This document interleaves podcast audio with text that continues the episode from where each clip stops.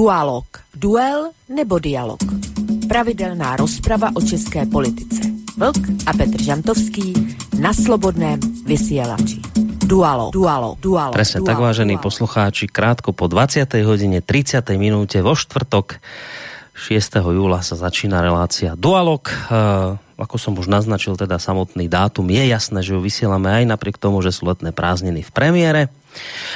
Čo povedať v úvode tej dnešnej časti? Hneď dopredu predznamenávam, že tento môj úvod sa nebude týkať témy dnešného večera, ktorý vám, ktorú vám približia už pripravení dvaja páni, ale nemôže inak len spomenúť vec, ktorá sa práve dnes udiala, pretože je to veľmi smutná udalosť. Zomrel Ján Hus presnejšie povedané, dnes je tomu presne 602 rokov od potupnej smrti tohto rímsko-katolického kňaza, reformátora stredovekej církvy, ktorého upálili ako kacíra v meste Kostnica vo vtedajšej svetej rímši rímskeho národa nemeckého. Ako iste mnohí viete, Jan Hus bol človek, ktorý veľmi intenzívne vnímal rozpor medzi tým, čo sa káže a tým, čo sa reálne žije. Predovšetkým si všímal to, ako sa chová vtedajšia církev. Medzi jeho také možno najodvážnejšie výroky patrilo napríklad to, že pokiaľ žijú církevní hodnostári v rozpore so svojimi kázňami a učením, strácajú autoritu, bez ohľadu na to, či ide o radového kňaza, biskupa, arcibiskupa alebo dokonca pápeža. A mnohí ho poznáte ako veľmi silného kritika predávania odpustkov. Dnes nám už nič z tohto, to, čo tento človek kázal a robil, nepripadá veľmi hrdinsky, ale treba si uvedomiť fakt, že v dobe, v ktorej žil Jan Hus, kedy mala všetku moc v rukách církev, ktorej mnohí predstavitelia túžili po honobení majetkov a, a hlavne po rozširovaní a udržiavaní svojho vplyvu. V tejto dobe bolo hlásanie takýchto revolučných myšlienok čosi neslychané.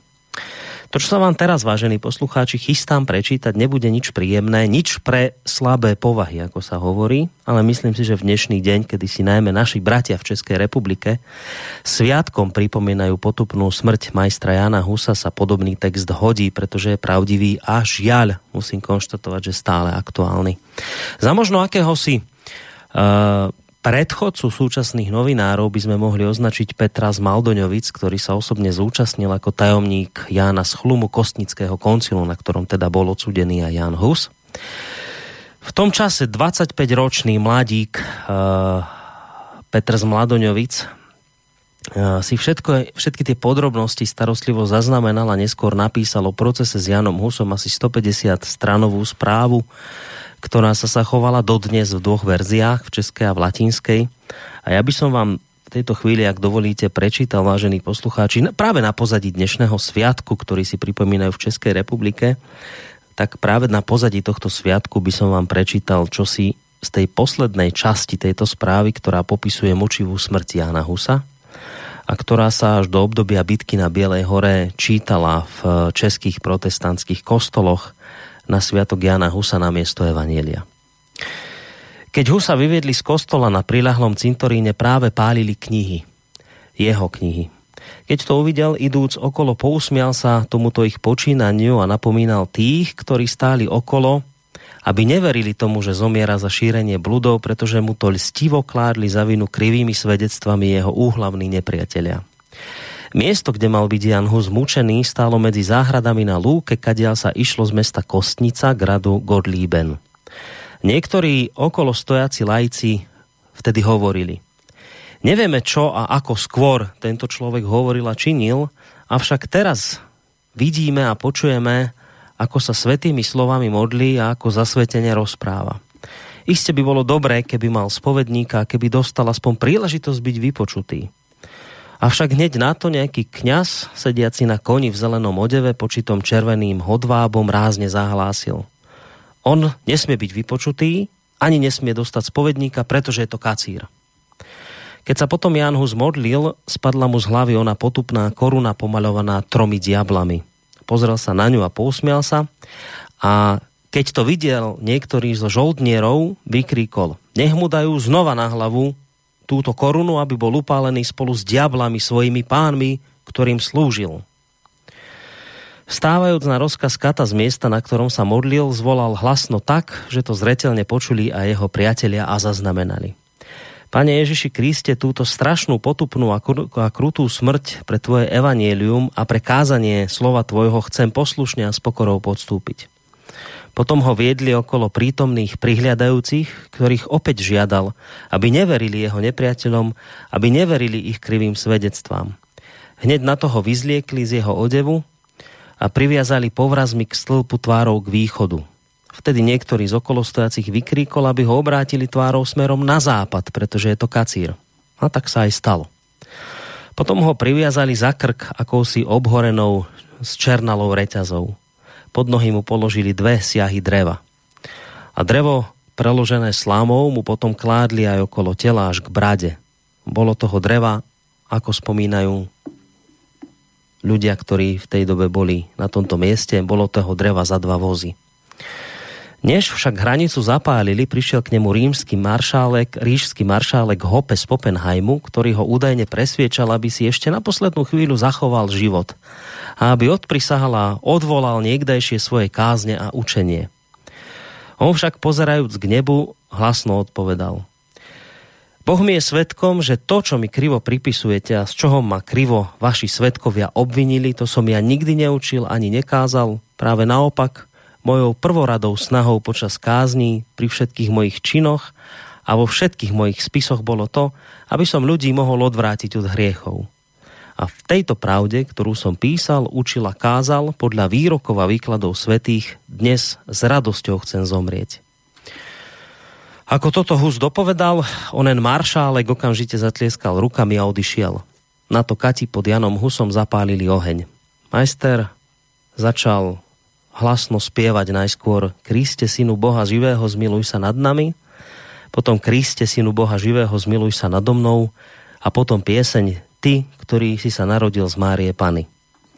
A keď po tretí krát začal spievať, v tomu vietor vmietol plameň do tváre. Potom už bolo len vidieť, ako modliaca v duchu pohyboval perami. Keď jeho hlas utíchol, bolo vidieť, že sa ešte hýbe. Okolo stojaci spomínali, že to trvalo asi tak dlho, ako keď by ste dva, na najvyš trikrát v rýchlosti odriekali očenáš. Keď potom drevo zhorelo a ostatky tela ešte stále vyseli za krk vonej reťazi, Kati strhli obhorené telo aj so stĺpom k zemi a spaľovali ho, prikladajúc ďalšie drevo z tretieho voza chodili okolo hranice a kijakmi rozbíjali kosti, aby tak rýchlejšie zhoreli na popol. Kijakom rozbili aj hlavu a znovu ju hodili do ohňa. A keď našli srdce medzi vnútornosťami, napichli ho na kijak ako naražeň a opekajúc ho nad ohňom pichali do neho kopiami. Následne aj jeho šaty vhodili Kati do ohňa na rozkaz onoho maršálka, ktorý sa takto prihovoril Katom aby to snáď Česi nepovažovali za sveté ostatky. My vám to dobre zaplatíme. A tak Kati všetok popol naložili na káru a hodili do rína, ktorý tadial tiekol.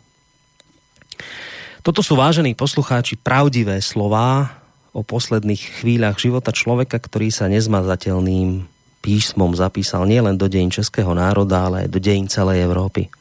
Človeka, ktorý bol pre pravdu ochotný obetovať to najcenejšie, čo mal, vlastný život.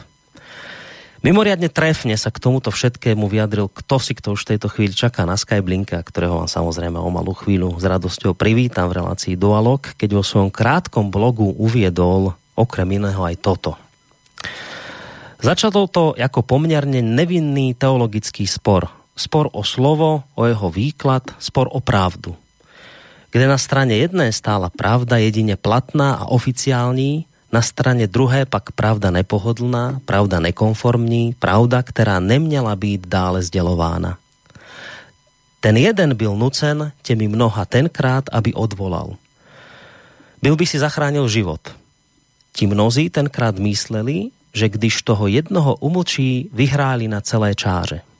Že když umlčí toho, kdo mluví o problému, problém zmizí přestane existovat. Nasadili mu proto papírovou korunu, kde se čerti rvou o duši, jako králi lhářů a širiteli fake news. Lhali tenkrát sami sobě. Ten jeden už měl mnoho posluchačů, ktorí rezignovali na tehdejší mainstream. Ti mnozí snadno obětovali jeden nepohodlný život. Výsledkem byla dlouhá válka v podstatě celoevropského rozměru, protože k potlačení tehdejších odpůrců mainstreamu a jediné závazné pravdy byly zorganizovány křížové výpravy, čo, což byl bezesporu globální celoevropský podnik. Bylo jich nakonec celkem pět.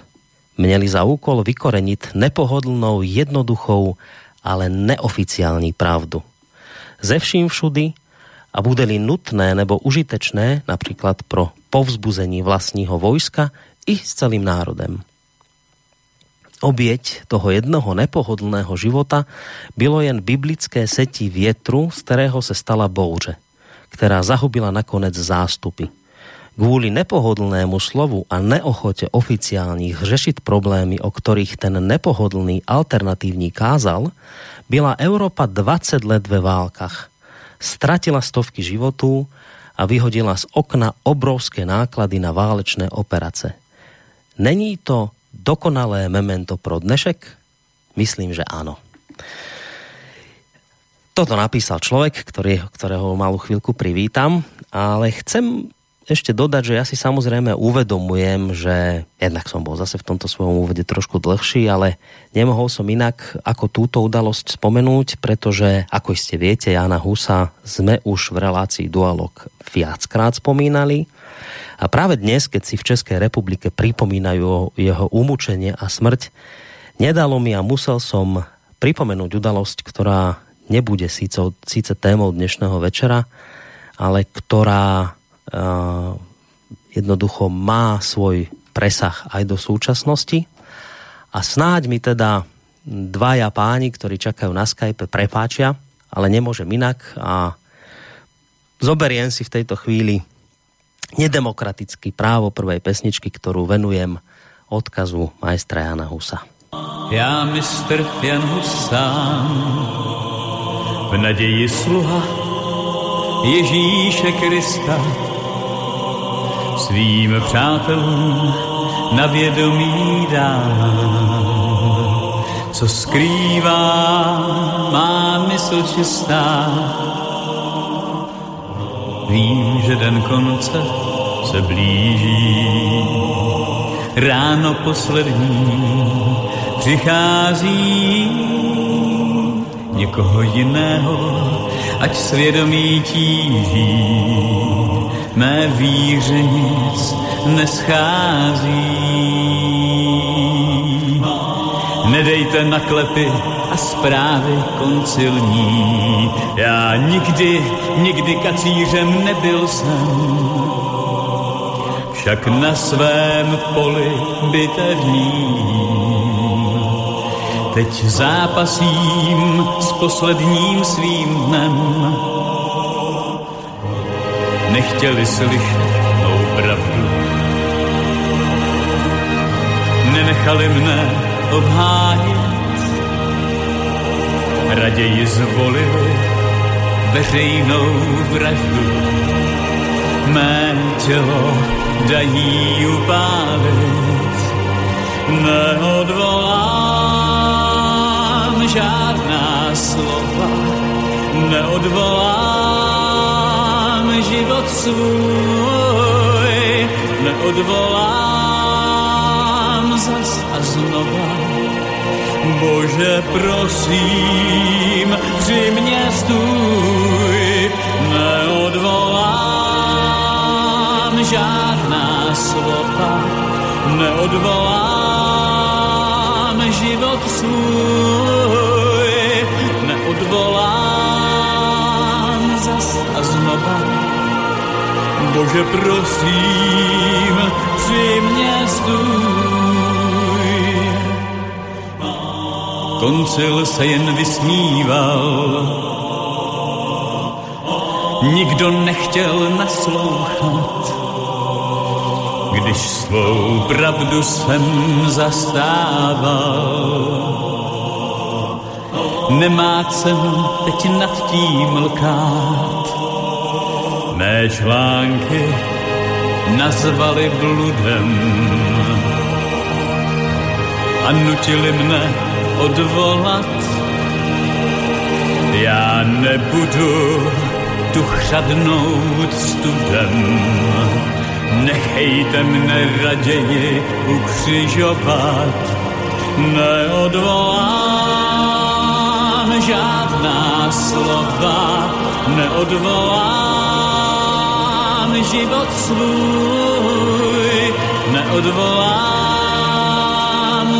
a znova. Bože, prosím, při mě stůj, neodvolám žádná slova, neodvolám život svůj, neodvolám zas a znova. Bože, prosím, při mě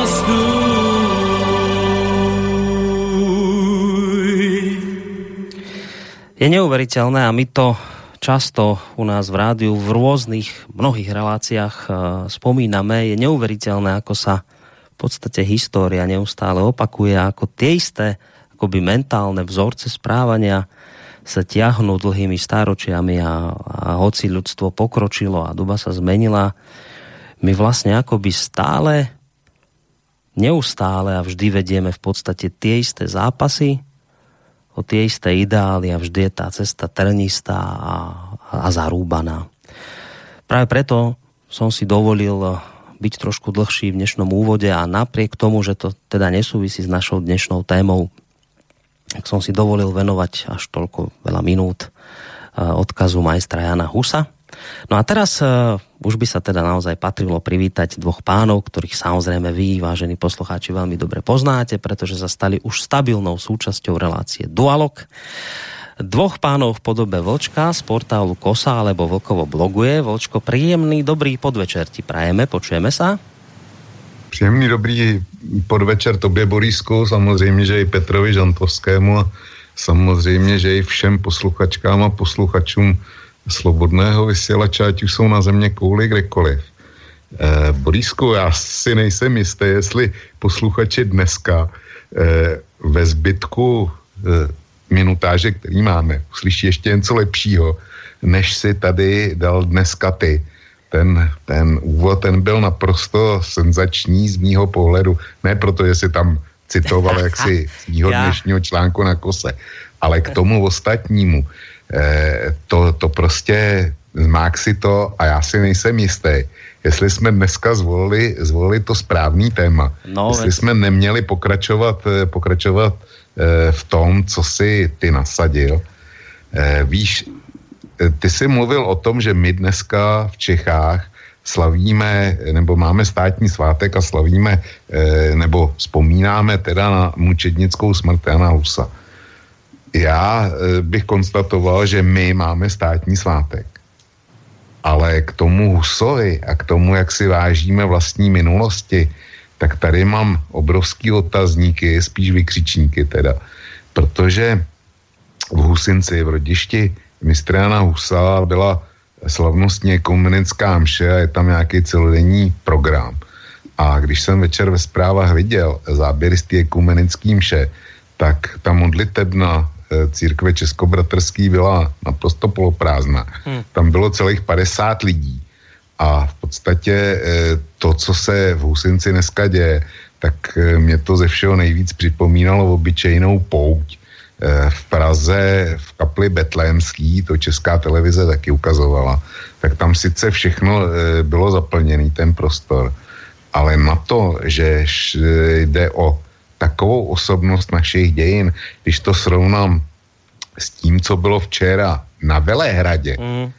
jo, při teda státním svátku Cyrila metodě, tak to jsou dva různý, eh, to, to prostě, to není ani srovnání eh, to tradiční Trabanta a Mercedesu. To je srovnání člověka, který jde pěšky hm. a někoho dalšího, kdo, kdo letí mezi, eh, jaksi ve velkém Boeingu. Jo.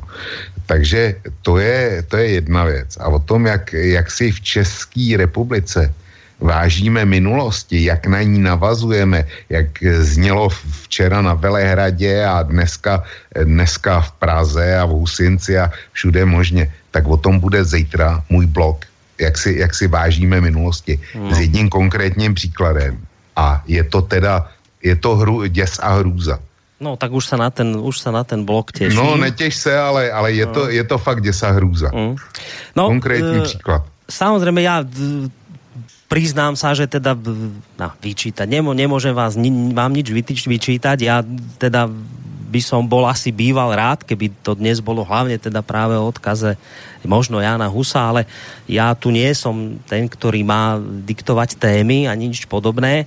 Preto ja jednoducho rešpektujem a ja sa sám nevyznám až tak v českej politike, takže pokiaľ je naozaj niečo dôležité, treba to nejakým spôsobom komentovať, ale... Ešte ale... mi dovol jeden vstup, než eh, Petr, Petr promine, ten, ten dát musím. To jsem si našel, našel Gusovi, našel Gusovi náhodou. A e, ten státní svátek, ten zavedla první republika. Mm-hmm. V podstatě na přání prezidenta Masaryka.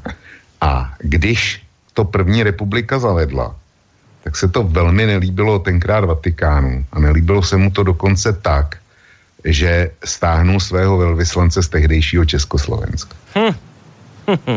Tak a to, je, to už je všechno, jo. Mm. Děkuju. No ďakujem ti veľmi pekne za tento úvod. Samozrejme druhým pánom, na ktorý už čaká tiež na svoje slovo, je Petr Žantovský, uh, publicista, mediálny analytik, vysokoškolský pedagog, ktorý je takisto stabilnou súčasťou relácie Dualog. Petře, dobrý večer aj tebe prajeme.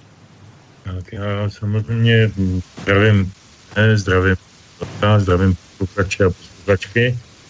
E, a aby to nevypadalo, že jsem pozadu, tak e, ty si říkal, že jsem tady netrpělivě čekal na slovo.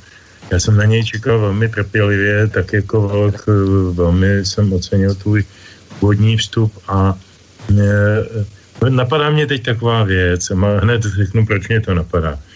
E, napadá mě, e, pojďme se vykašlat na všechny naplánované a podkladama vyfutrované věci, které jsme si s Vlkem připravili na, tu, mm. na to ten dneska.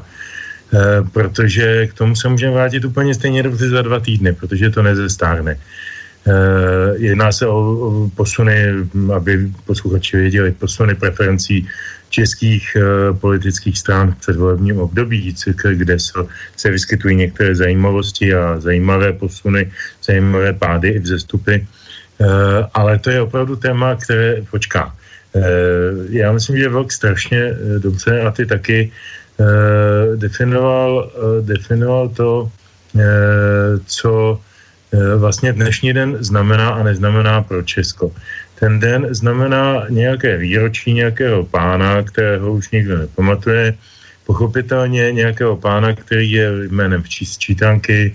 Moje žena, když učila dějiny filozofie a retoriky, tak se na vysoké škole u zkoušky dozvěděla od jednoho studenta magisterského studia, že Jan Hus byl jezuita, tak já myslím, že, že historické vědomí České republiky je fakt téma jak noha. A já bych opravdu byl docela proto, pojďme si střihnout to téma improvizovaně. Pojďme si střihnout téma, co to je vlastenectví, jaký máme vztah k minulosti, co si o něm myslíme, máme dobré školství, všechno tohle s tím souvisí. A s dovolením ještě teda jedna věc. Borisy, ty si mě naprosto vyrazil dech. Ani možná nevíš čím. Tou písničkou, protože... Mm. To nevíš asi. Jinak bys to možná anocoval. No schválně. Eh, prosím? No, no povedz, čo máš s tou pesničkou? Ty si nebodaj text drobil. ne, ne, ne, ne, to ne. Text napsal Richard Pachman, hudbu taky, ale no. a natočil ji a zpíval v ní, ale v roce 2005 Eh, to bylo takové to ne, ne úplně uzavřené výročí, takové minus 10 výročí upálení mistra Jana Husa jsme realizovali v eh, zahradách Senátu České republiky a potom na staroměstském náměstí v Openéru a v Husickém kostele svatého Mikuláše na staroměstském náměstí a na mnoha dalších místech poměrně velký a rozsáhlý a mm, takový širokospektrální multimediální uh, oratorium scénický, který se jmenoval Mr. Jan Hus. Jeho autorem byl právě Richard Pachman, jak librata, tak, tak hudby. Uh, režírovala to moje žena Irena Žentovská, já jsem to celý produkoval. a mm, spolupracoval jsem na, na aranžích té původní nahrávky, ta byla jiná než tahle ta Richardova. Tam tehdy zpíval mm, Marian Vojtko a, a řada dalších umělců v tom obsazení před těmi 12 lety. Nicméně mě to strašně, mě to strašně se celá kolo tuhle tu osobní vzpomínku a říkal jsem si, přeci si teď sakar nebudem bavit o nějakých pitomých preferencích ODS.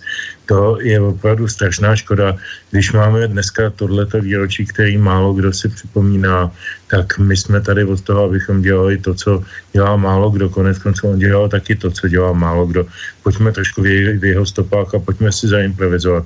A já, pokud na to přistoupíte, kluci a vážení posluchači, tak já bych zkusil ještě najít eh, v rychlosti v eh, archivu, který mám teď tady pohotově připravený, Eh, dvě, aspoň dvě písničky z toho oratoria, no. který bych tím mohl Boris poslat Dobre, mailem. pošli, já ich můžem zahrať, jasné, nie je problém.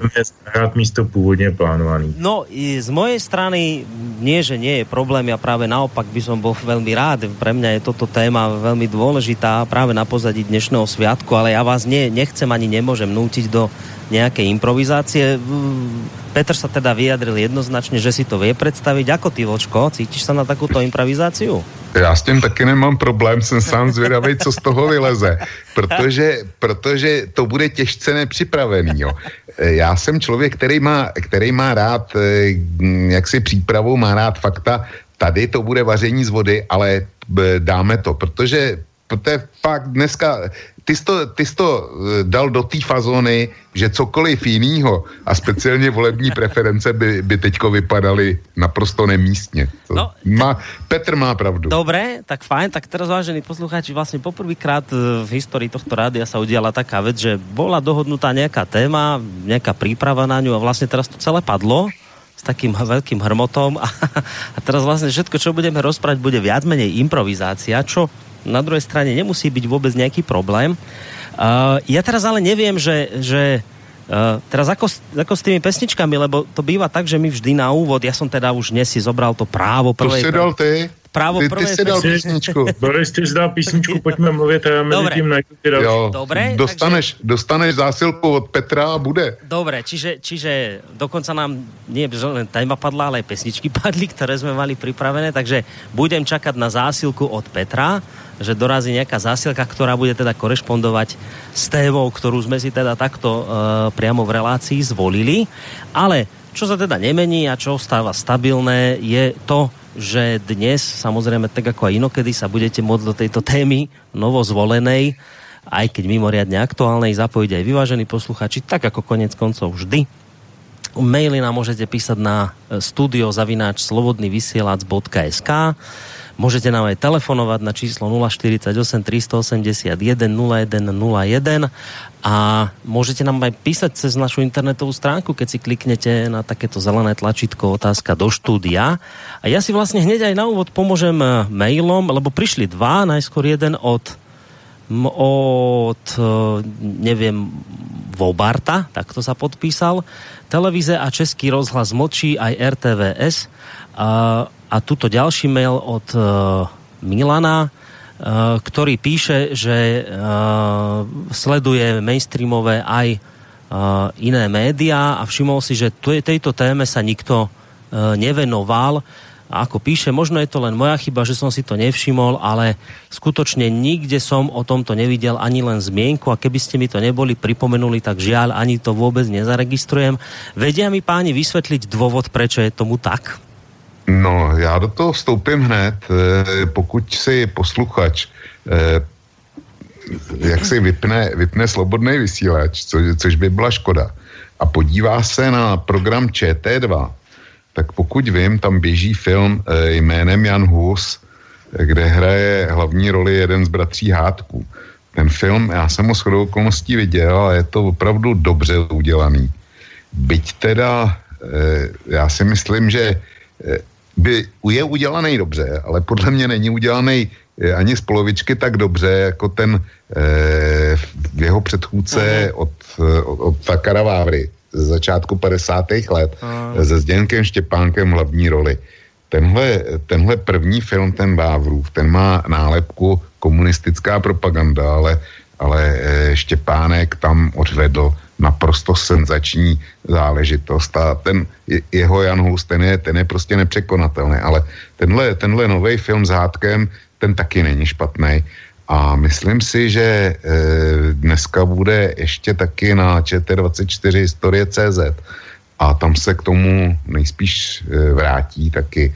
Čili neřekl, neřekl bych, že mainstream od všelaký nový primy Barandovů, hmm. tak e, bych nečekal, že budou ctít historický výročí. To, to se u nich nemůže přihodit, protože e, jejich diváci zkrátka e, dávat tam reklamu na dámskou hygienu nebo prací hmm. prášky, to v praxi jde do úplně jiných věcí než eh, do eh, nějakých vzpomí, vzpomínek na Jana Husa. Čili chtějme od mainstreamu jenom to, čeho je schopen na ČT2 a myslím si, že dneska i ČT24 svou roli splní.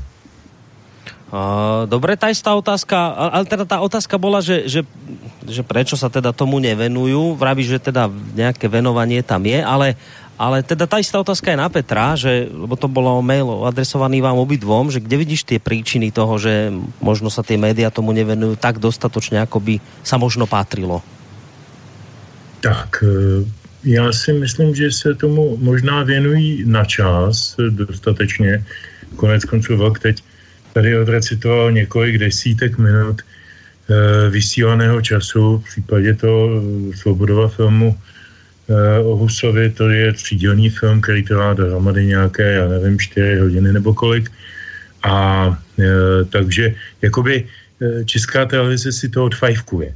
Ona si napíše, tak další výročí máme z krku a co nás čeká teďkon. Mm. A tak se, tak se setká třeba s Cyrillem a Metodějem, tak ten už je pase trošku, že jo, už den ale tak třeba si tam najde nějaké jiné výročí. A dělají to hodně mechanicky, dělají to hodně mechanicky. Já jsem docela zvědavý na tu Kučeru diskusi v historii CZ, protože eh, já si myslím, že se míjíme stále eh, v tom mainstreamu, se míjíme s podstatou toho tématu. Tu podstatu si velice dobře vystihl ty, Boris, na začátku, že to je vlastně jaksi boj o osobní integritu na pozadí, na pozadí režimu nebo víry nebo systému, kterýmu z celého srdce věřím.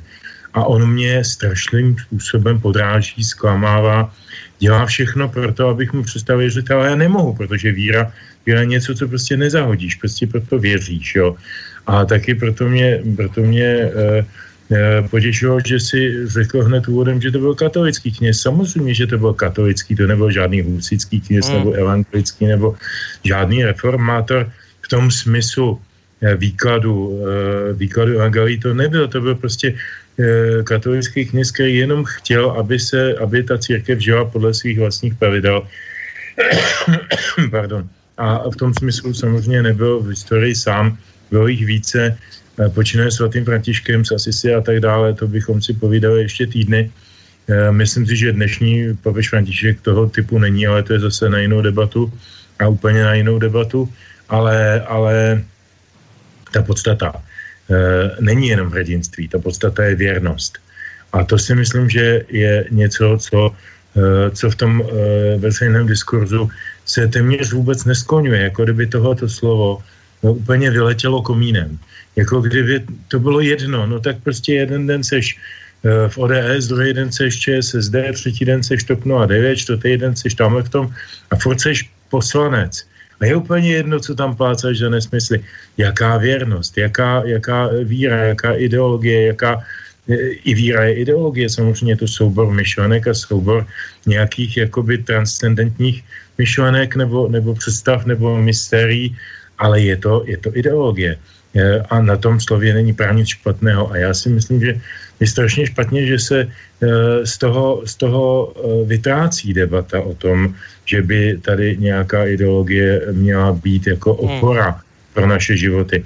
Eh, ono se často říká, že ten hus je, nebo to husictví, že je vlastně produkt toho Zdeňka Nejedlého a té éry 50. let a takového toho takového toho zglajkšaltování a uspůsobení, že jakoby ten Zdeněk Štěpánek je tam teda realizován jako, jako vůdce nějaké lidové spoury, ale, e, ale to zaprvé je z hlediska filmového naprostý nonsens a, a je to velká, velká újma na tom, na tom překrásném filmu který má samozřejmě dobové ulitby, pochopitelně, že ano, vznikl tehdy, kdy vznikl, ale e, jako, jako odmávnout Husa a škrtnout ho z dějin v podstatě, nebo mu dát nějakou nálepku, ale to je ten od nejedlýho, no to je to nejhorší, co bychom mu mohli udělat, ne jemu, jemu už je to jedno a už dlouho, ale nám.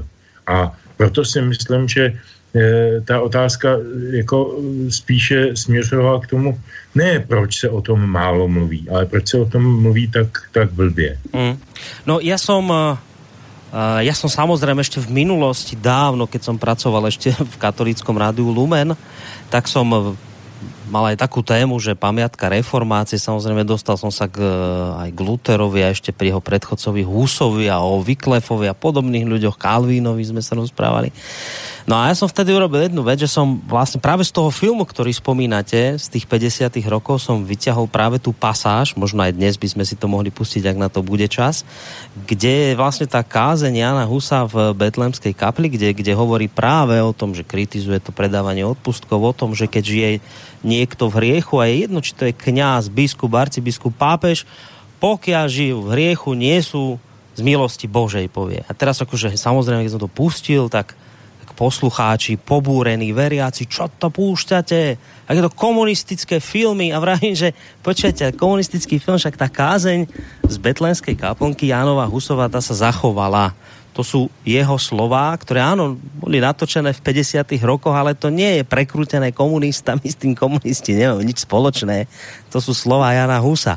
No a potom išiel čas, ja už som na to ako úplne zabudol, samozrejme už som to neriešil a pre mňa ostalo by, akoby takým, ja som ostal zaskočený až prekvapený, keď som možno tak rok dozadu narazil niekde na internete na dokument o Janovi Husovi, už neviem pri akej príležitosti som si ho pozeral a no, neuveríte, kto tam o Husovi rozprával, no Páter Halík, váš český Páter Halík, toť nedávno vážny kandidát na prezidenta, kým teda nezistil, že nie je hoden tohto úradu, lebo si ho ľudia nevážia. Tak tento pán Halík teda si zobral teda na seba tú takú tú ťahu toho, že jednoducho si povedal, on urobí teda dokument do Janovi Husovi a on tam o ňom rozprával. A ja som sa za celý ten čas, keď som ten dokument pozeral od tohto Pátra Halíka, ktorý to tam komentoval, je to váš rímskokatolícky kňaz, tak celé sa to vlastne nieslo akoby v takom, ani nechcem povedať, že dešpekte voči Janovi Husovi, to ani nie, ale akože také, tak v dobrom to dovysvetľoval, že to musíte chápať dobu, aká bola. Aj ten Jan Hus ako celkom veci, veciam nerozumel a potom iste by mnohé aj prehodnotil a tak. A, a celé to bolo vlastne v takom akoby opare, že... Borisku, vypadáváš mi. Áno, fíha, tak hmm. e, vieš čo, tak spravíme takú vec, že ja vám zavolám ešte raz obidvom ja vás teraz zložím a zavolám a opäť to zvykne, zvykne pomôcť. Takže ja som teraz túto pánov zložil a idem im hneď zavolať naspäť. Uvidíme, či to pomôže. Hádam áno, Vlčko, počujeme sa? Halo, halo. Teraz už vôbec nepočujem. Vlčko ma už počuje? Halo? No, slyším tě. A teraz nevypadávam? Ne. Dobre, Petře, ty si tiež na... Ja, Dobre. slyším celú. No, čiže, čiže vlastne išlo... Či, nepočuješ ma, Vlk? Vlčko? Jo, a, dobre, tak áno. Čiže vlastne išlo celý čas o to, že som len chcel týmto povedať, že som pozeral taký ten dokument, ktorý Páter Halík predstavil o Husovi a celé sa to nieslo v takom opare, že vlastne ten Hus ani ako nie... nic neslyším. No tak toto nie je dobré. Uh, a ty ma, Peťo, počuješ?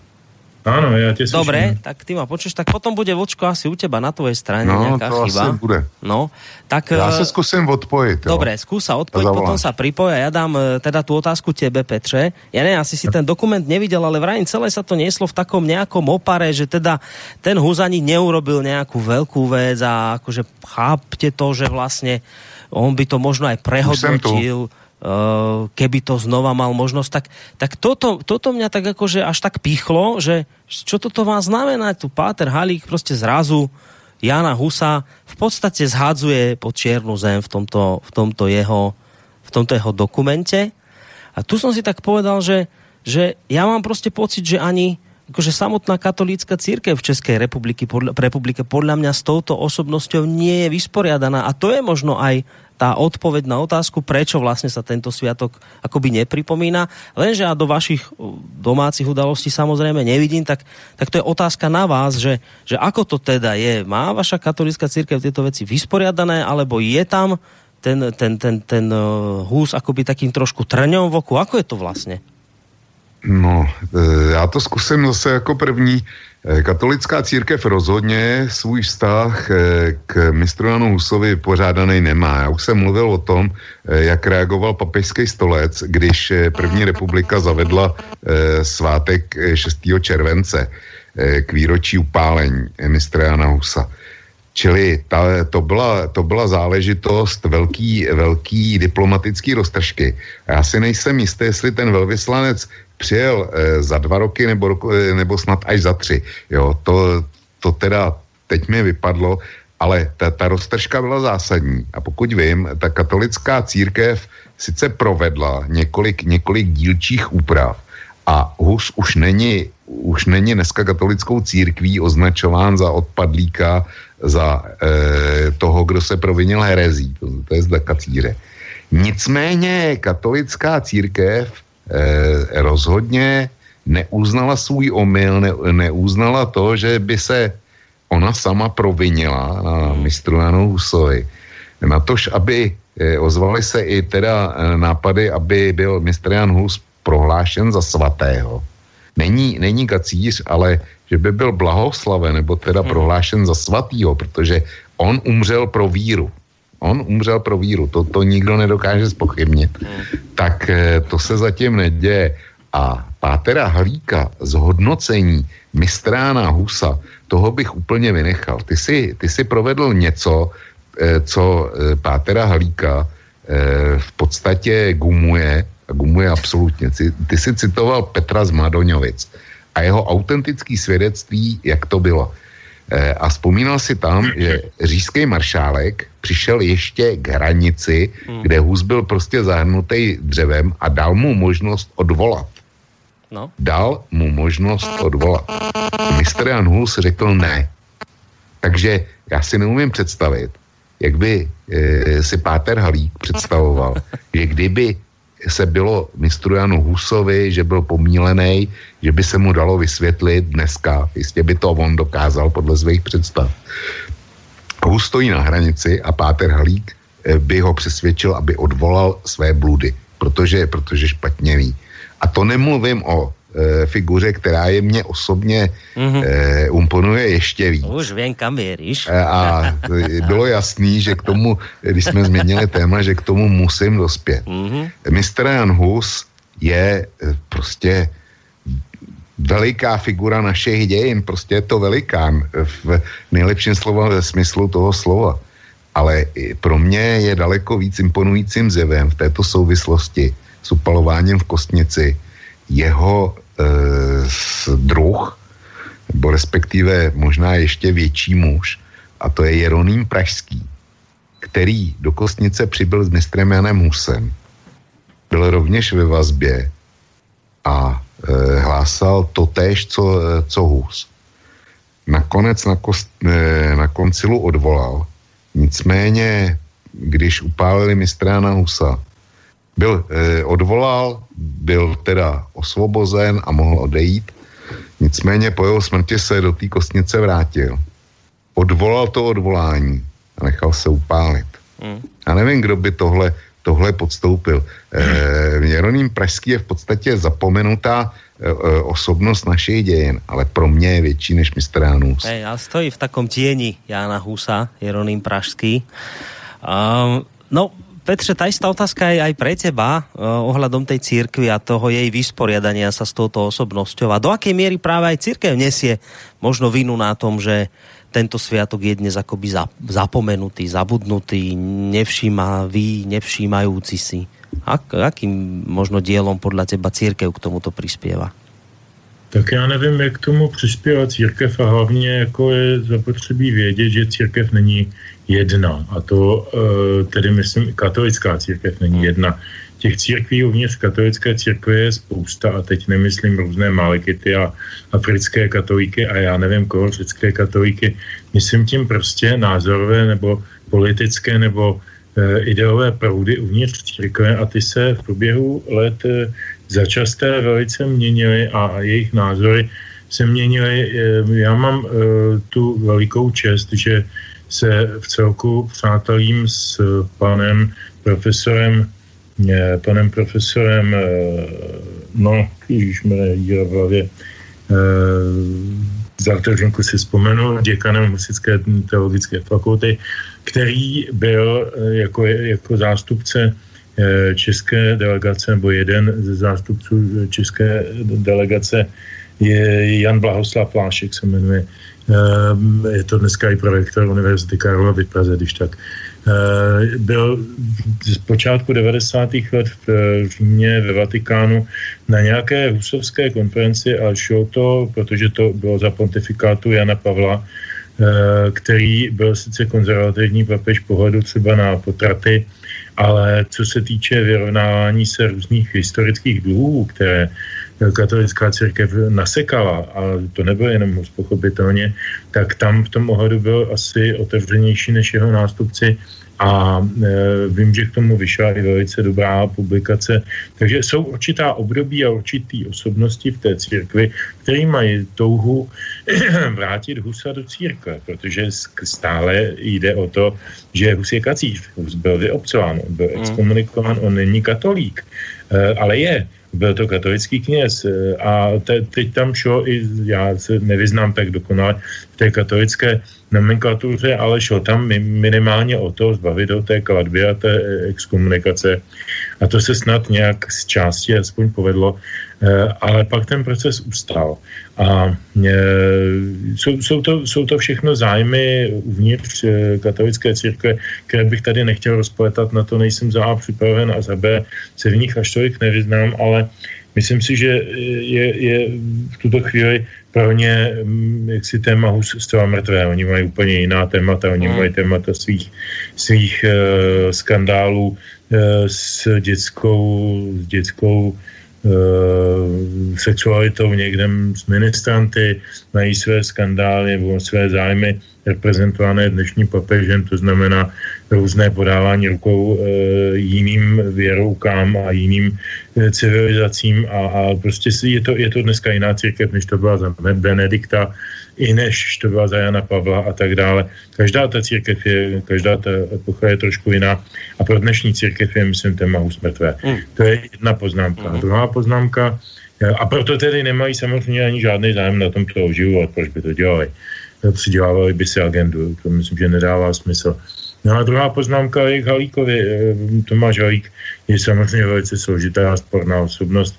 Jeho, jeho církevnímu působení předcházelo působení na, na jednom z komunistických ministerstev, kde fungoval uh, jako, jako mm, poměrně vysoce prac, postavený pracovník a, a vedou se rozmanité úvahy o jeho různých uh, mesaliancích s různými organizacemi té doby, které nebudu jmenovat, protože on, když se někde něco takového vyskytne, tak on hned začne čermovat žalobama a uh, je, je v pohledu velice nedutklivý. No ale čo, to si. To, to nejsem já, jo, tohle vrčení, to má někdo jiný telefon upuštěný. Možná nám volá Páter Halik do relácie, to preto možná. Možná, možná, možná, že, že už má ty tykadla, no jasně. On už jde. Ale, ale chci tím říct, že to je postava eh, když bych to řekl teda nežalovatelným snad slovem, eh, pro mě on je typický hoštapler. Hmm. To je hoštapler, který si jenom vybral nějaké jiné téma než jiní hoštapleři, tak jeho téma je uh, moralizovat, dělat se lepším a ukazovat se, že jsem lepším než všichni ostatní na světě. No a tak jednou je lepší než hůz, po druhý je lepší než někdo jiný. Já čekám, že bude určitě lepší, až přijde správná okam, správný okamžik, že bude jistě lepší než Komenský, už protože Komenský byl evangelík, tak je samozřejmě katolík. Jezuita, uh, jezuita Halík je jistě lepší. Je, jako on je nejlepší na světě, tak je třeba to brát a já to tak beru a, a o nejlepších nemá smysl debatovat. Hmm. Já na Petra navážu. Eh, já nebudu komentovat Halíka. To mě se, mě se do něj nechce. Prostě pro mě je to nepřijatelná figura a z mnoha, z mnoha důvodů. Jo. Hmm. Ale e, vrátím se k tomu, e, co říkal Petr o papeži Františkovi. Já jsem, nejsem praktikující katolík. Nic takového nejsem. Ale Petře, nevím, z jakých podkladů čerpáš ohledně současného papeže fakt je, že eh, jak si pokud zůstaneme u takových těch věcí, které chodí, který chodí v blesku a podobných tiskovinách, tak tam bez sporu eh, je eh, zdůrazňováno mytí nohům, mytí nohům emig, teda migrantům a podobný témata. Nicméně já jsem se z nějakého důvodu před drahým časem po jeho zvolení zabýval osobností Eh, papeže Františka. Chtěl jsem napsat nějaký článek, ke kterému nedošlo. A eh, papež František je sice jezuita. Je to první jezuita, eh, pokud vím, na papežském stolci. Zvolil si své jméno podle Františka z Asisi, kterýho si vzpomenu. A zvolil si ho z dobrýho důvodu, protože chce jaksi jít v jeho šlepějích a držet jeho, jeho tradici, což není vůbec špatně. Ale hlavně papež František pochází z jeho americké církve.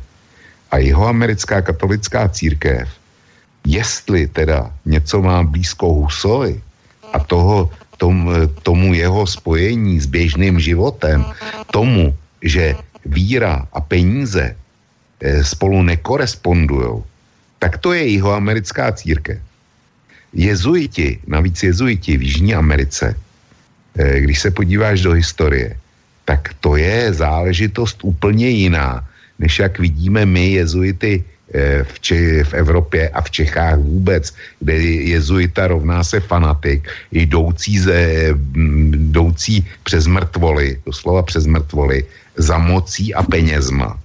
Tak jihoameričtí jezuité, to bylo trochu něco jiného ty skutečně šířili víru, ale svýho času e, šířili tím způsobem, že e, povznášeli e, jaksi svoje okolí a jejich misie nakonec byly velmi násilným způsobem rozehnány.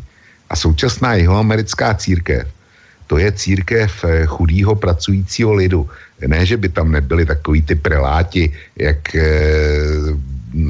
my máme představu o církevní hierarchii, zejména z minulosti a zejména v souvislosti eh, s kostnickým koncilem. Určitě tam budou, ale ta takzvaná jihoamerická církev, to je církev, eh, církev prostého člověka eh, a to je papež František, aspoň teda pro mě po tom, co jsem si o něm, o něm dokázal zjistit. Takže já bych z toho papeže Františka vynechal dneska z té diskuze. Mm, Petře, chceš na toto zareagovat? Odvočka? Celkem, celkem nemám důvod do toho papeže Františka nějak moc zatahovat. Spíš mi přijde, a to je opravdu na jinou debatu, a pojďme ji klidně otevřít, to se netýká jenom církve, to se týká obecně toho společenského diskurzu, o kterým dneska uh, figurujeme a který se tak jako složitě, složitě vyvíjel někdy od uh, počátku 60. let skrzevá frankfurtskou školu a postmoderní filozofii a takovou tu relativizaci všech hodnot. A já, když se bavím, mám pár přátel mezi, mezi řekněme, těmi konzervativnějšími katolickými kruhy v Čechách, jako je Michal Semín, Stanislav Novotný a podobné osobnosti, tak oni, oni uh, mají uh, pro, pro papeže Františka velice uh, jaksi eh, nevlídné hodnocení, protože eh, argumentují tím, že vnáší do církve věci, které eh, tam nepatří. Že církev je konzervativní hodnota, která je jakousi jistotou pro své ovečky. Já nejsem členem téhle církve, takže to mohu takhle říkat v tom, v tom jaksi množném čísle a můžu mluvit o nich, nikoli o nás. A mm, že prostě jako pomáhá zbavovat postmoderně, zbavovat ten svět těch, těch určitých jistot. Já nevím, jestli to také, jak říkám, já nejsem odborník na katolickou církev, nechci se k ní vyjadřovat, ale teď chci říct, milí Borisy, že ti odešly tři písničky z oratoria Mr. Jan Hus. No. A mm, v tom, v tom pořadí, tak jak jsem je poslal, to znamená začíná odpustkama a končí finálem, bychom si je mohli možná i pustit. Dobre, tak mi daj ešte ale chvíľku času, kým to stiahnem. To ešte Až to na všech třech mailech, který na tebe mám. Áno, áno, už vidím, že mi to už prišlo. Ja to idem stiahovať pomaličky, ale ešte predtým uh, tuto jeden mail od uh, uh, Jindřicha, ktorý píše takú vec, že no jo, pán Hus je zapomenutý, protože dnes už všechno národní musí byť zapomenuto. Tu mi aj práve ten, od tohto mailu by som sa odpichol, čo si Petře hovoril, že Uh, vlastne toto je akoby aj ten problém, že mm, za, začína to také byť, uh, neviem, ako si, také si to slovo použil, nie je také, že bezhodnotové, ale také rela, ten relativizmus. Ja som tu chcel práve, a preto som aj toho pána Halíka, Pátra Halíka vyťahol, lebo Páter Halík je veľký priateľ s našim Štefanom Hríbom a veľmi rád a často chodieval ku nemu do lampy, to je taká hríbová uh, relácia kde tento, kde tento mm, pán Farár vystupoval. No a prečo spomínam uh, Hríba? Už uh, práve preto, lebo my sme teraz mali takú kauzu, to sa na Slovensku dosť intenzívne rieši. Matica Slovenska podala trestné oznámenie na týždenník Týždeň Hríbov, pretože sa nedávno objavilo na jeho, na jeho titulke tohto časopisu sa objavil Ľudovít Štúr v tej ľudáckej uniforme, teda v, v uniforme slovenského štátu vojnového, ktorý teda podľa niektorých kolaboroval s fašizmom. Evidentne je známe, že teda my sme vtedy boli spojencami Hitlera. No a navliekli teda Štúra do tejto, do tejto uniformy na titulke týždňa a dali pod to ako názov článku, že, že národ antisemitov a dali tam otáznik.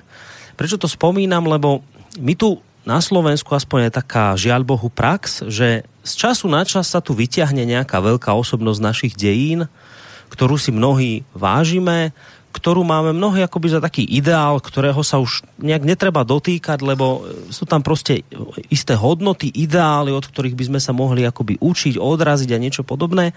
A vždy z času na čas príde taká tendencia akoby zo strany týchto, týchto liberálnych médií, typu týždenník týždeň a podobných, uh, proste vyťahnuť nejakú takúto osobnosť e, z histórie a teraz ho ale riadne poprepierať e, v zmysle teda oblečieme štúra do, do ľudáckej uniformy, lebo čuduj sa svete v týždni si asi teraz niekedy prečítali štúrové diela už konečne a zistili, že napríklad v jeho diele Slovanstvo a svet budúcnosti sa štúr vyjadruje aj o Židoch, nie nejak zvlášť veľmi pozitívne, no tak samozrejme už je dnes antisemita a treba ho ukázať v tom svetle, akom bol naozaj. To znamená, určite aj Štúr mal sople, určite aj Štúr prdel, určite aj Štúr a podobne a podobne, takéto, takéto veci neskutočné. No a tu mnohí ľudia toto vnímajú, akože to je veľmi zlé, že sa takýchto nejakých ideálov, niečoho z našej histórie akoby dotýkame, že s tým hýbeme, že proste to zosmiešňujeme.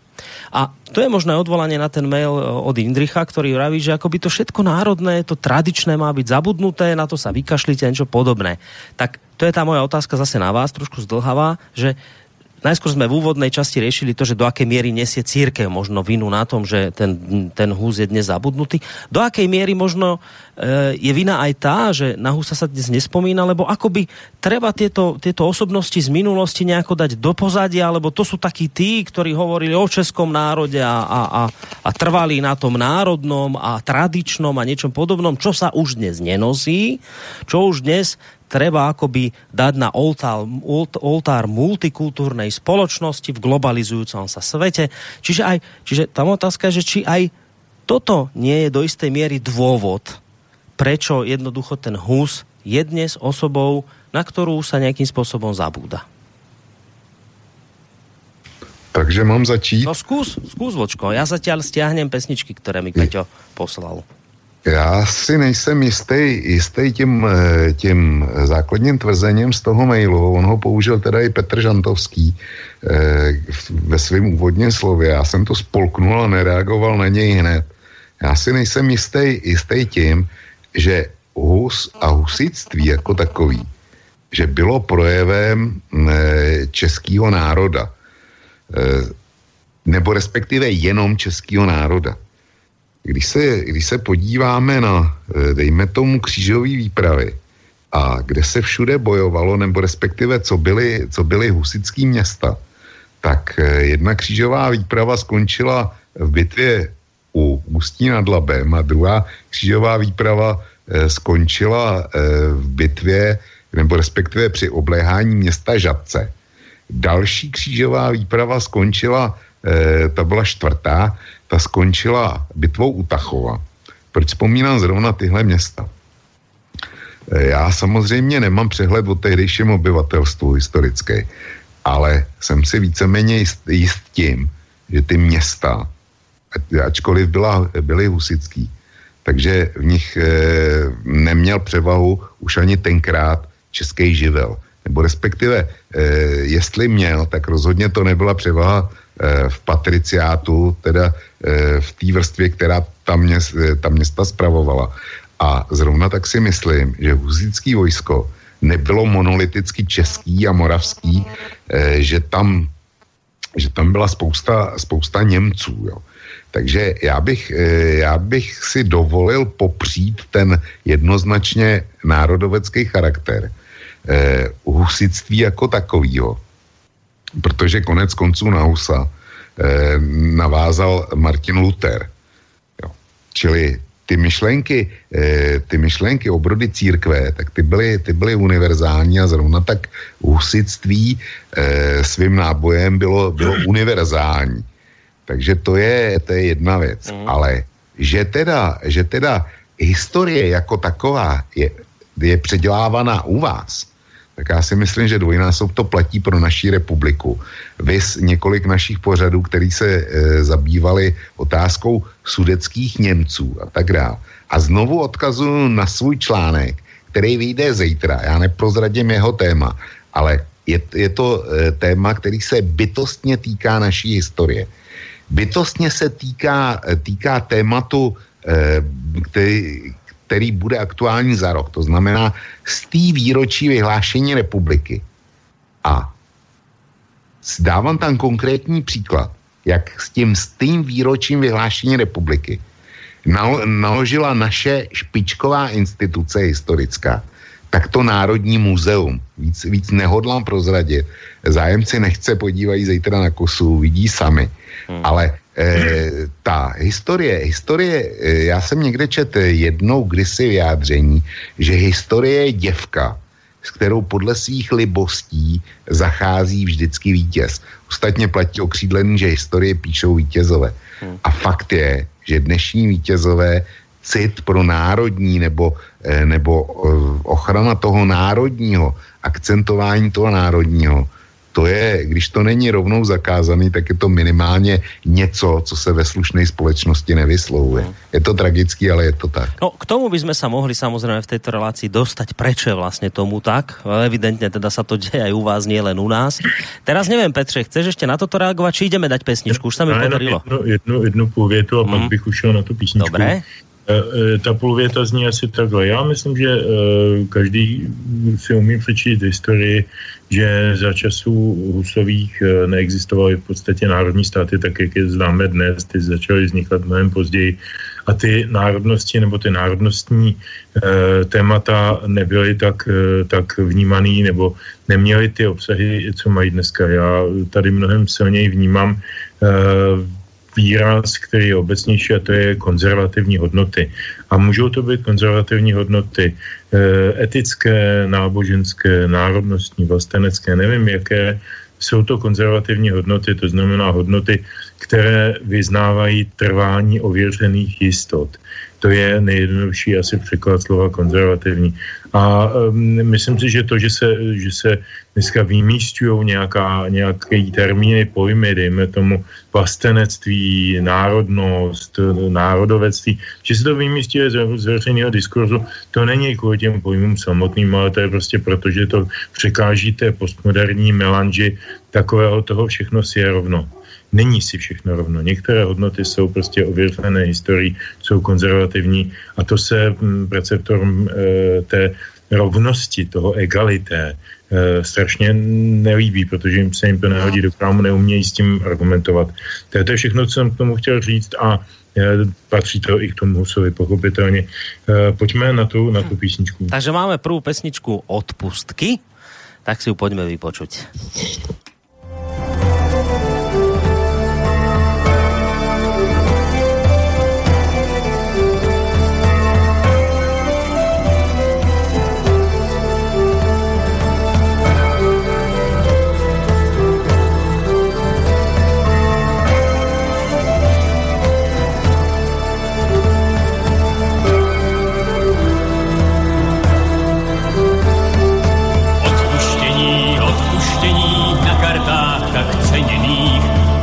Si svá odpuštění, bude smazán každý hřích, odpuštění velkých hříchů, proti Bohu spáchaných, za váš peníz očistíte duše vašich zesnulých, odpuštění velkých hříchů, proti Bohu spáchaných, za váš peníz očistíte duše vašich zesnulých.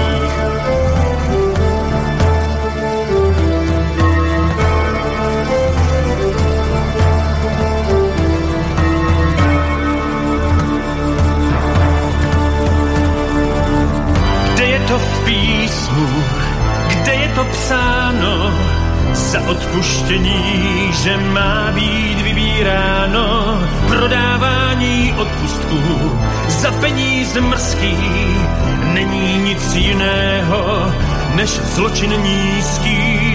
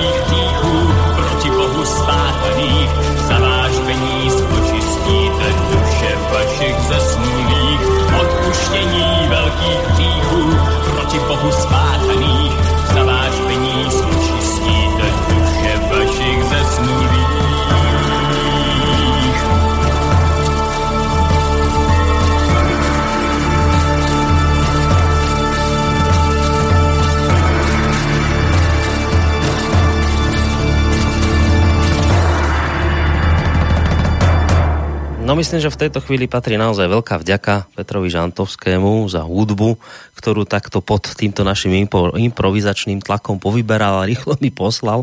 To skutočne sa veľmi hodí k téme, ktorú momentálne rozoberáme, ktorú sme si takto za pochodu vlastne zmenili. Pre tých možno z vás, ktorí ste prišli neskôr k zariadeniam, cez ktoré nás počúvate. V Českej republike dnes majú sviatok Jana Husa. My pre zmenu ho vôbec ani nemáme na Slovensku. To, čo nás spája, je minimálne aspoň teda ten sviatok sviatok Cyrila Metoda zo včerajška. V Českej republike ešte dnes je sviatok e, druhým dňom, to teda pokračuje Jan Hus. No a preto vlastne na pozadí tohto sviatku sme sa práve začali venovať e, tejto historickej osobnosti a vôbec súvislostiam, ktoré sa e, s ním spájajú, alebo s ňou, s touto osobnosťou spájajú. Platí to, čo som povedal aj predtým, ak máte nejakú otázku, názor, ktorý chcete vysloviť, tak smelo napíšte mail na studiozavináč slobodnyvysielac.sk alebo nám môže, môžete zavolať zavolať na číslo 048 381 0101, prípadne cez našu internetovú stránku, zelené tlačítko otázka do štúdia. Som pred pesničkou vlastne sme hovorili o tom, že sú tu akoby také nejaké tlaky, eh, prehodnocovať našu históriu stále nejakým spôsobom a, a osobnosti, ktoré ju tvorili, ktoré sú akoby také stabilné piliere e, spoločnosti, ktorú tvoríme, národa, majú akoby vždy sú vystavené nejakým novým súdom, ktoré nad nimi vynášajú nejakí novodobí súdcovia. Ja som spomínal prípad, ktorý dnes rezonuje na Slovensku v týchto dňoch a to je práve titulka časopisu Týždeň, ktorá teda znázornila nášho jedného z najväčších dejateľov Ľudovíta Štúra v ľudáckej uniforme a pod tým teda text národa antisemitov keď sa Štefana Hríba pýtali, že či teda zaznamenal nejaké sťažnosti okrem Matice Slovenskej, odpovedal, ďalšie sťažnosti sme nedostali, pretože naši čitatelia sú inteligentní, nemajú, nemajú komplexy z malosti a nepotrebujú prikrášľovaním dejín zvyšovať svoje nízke sebavedomie, odpovedal Štefan Hríb dostatočne sebavedomo.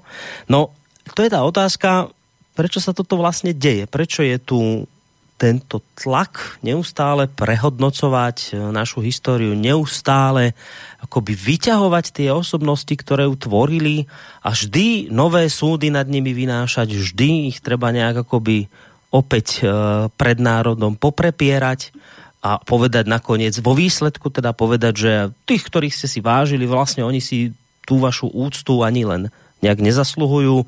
Ja už pomaly čakám, že rad Ľudovíta Štúra prestaneme zrejme v dohľadnej dobe udelovať ako jedno teda z najvyšších štátnych vyznamenaní. Už zrejme to nebudeme, keďže teraz naši novodobí sudcovia sa zhodli na tom, že Štúr je vlastne antisemita a Hurban ožrán a niečo podobné. Takže zrejme už aj toto padne. Otázka je, prečo sa toto deje. Prečo vlastne my máme tendenciu vždy vlastne nejak ty naše osobnosti vždy takto, vždy takto pranierovať. Nevím, kdo si trůfnete. Já do toho zkusím vstoupit. Eh, Borisku, určitě si pamatuješ eh, naší, eh, naše poslední setkání mm-hmm. na Štrbském plese. Ano. Tam jsi byl s kolegou, který shodou okolností zpívá ve vaší banskobistrické opeře. Ano.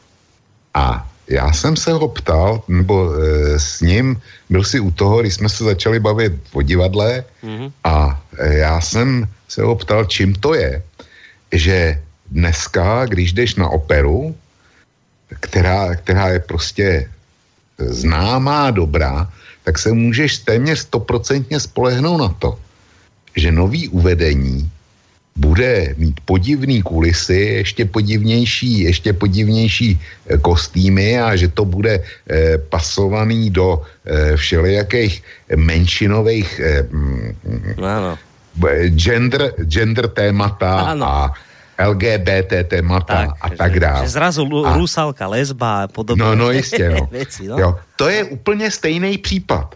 Já, e, e, jeden z hlavních motivů, neříkám, že jediný, ale jeden z hlavních motivů je, že dneska každý, eh, kdo má do krku díru, kdo je schopný si sednout za klávesnici, kdo cokoliv režíruje, kdo cokoliv vysvětluje, tak eh, si myslí, že je veleduch, který přece potřebuje přijít s novým pohledem na svět, tak jak to ještě nikdo před ním neviděl, protože kdyby tu operu udělal klasickým způsobem, a lidi z ní měli dobrý pocit, protože si myslí, že je to takhle správně, tak by jeho dušička chátrala eh, pod náporem toho, že vlastně tuctový režisér, kdyby teda toho, toho štůra nenavlík, nenavlík do té luďácké uniformy a nenapsal o, ně, o něm, že je antisemita, tak on by byl inte, intelektuálně nevyužitý, jeho potenciál, a e, jak si nepřišel by s novým objevným pohledem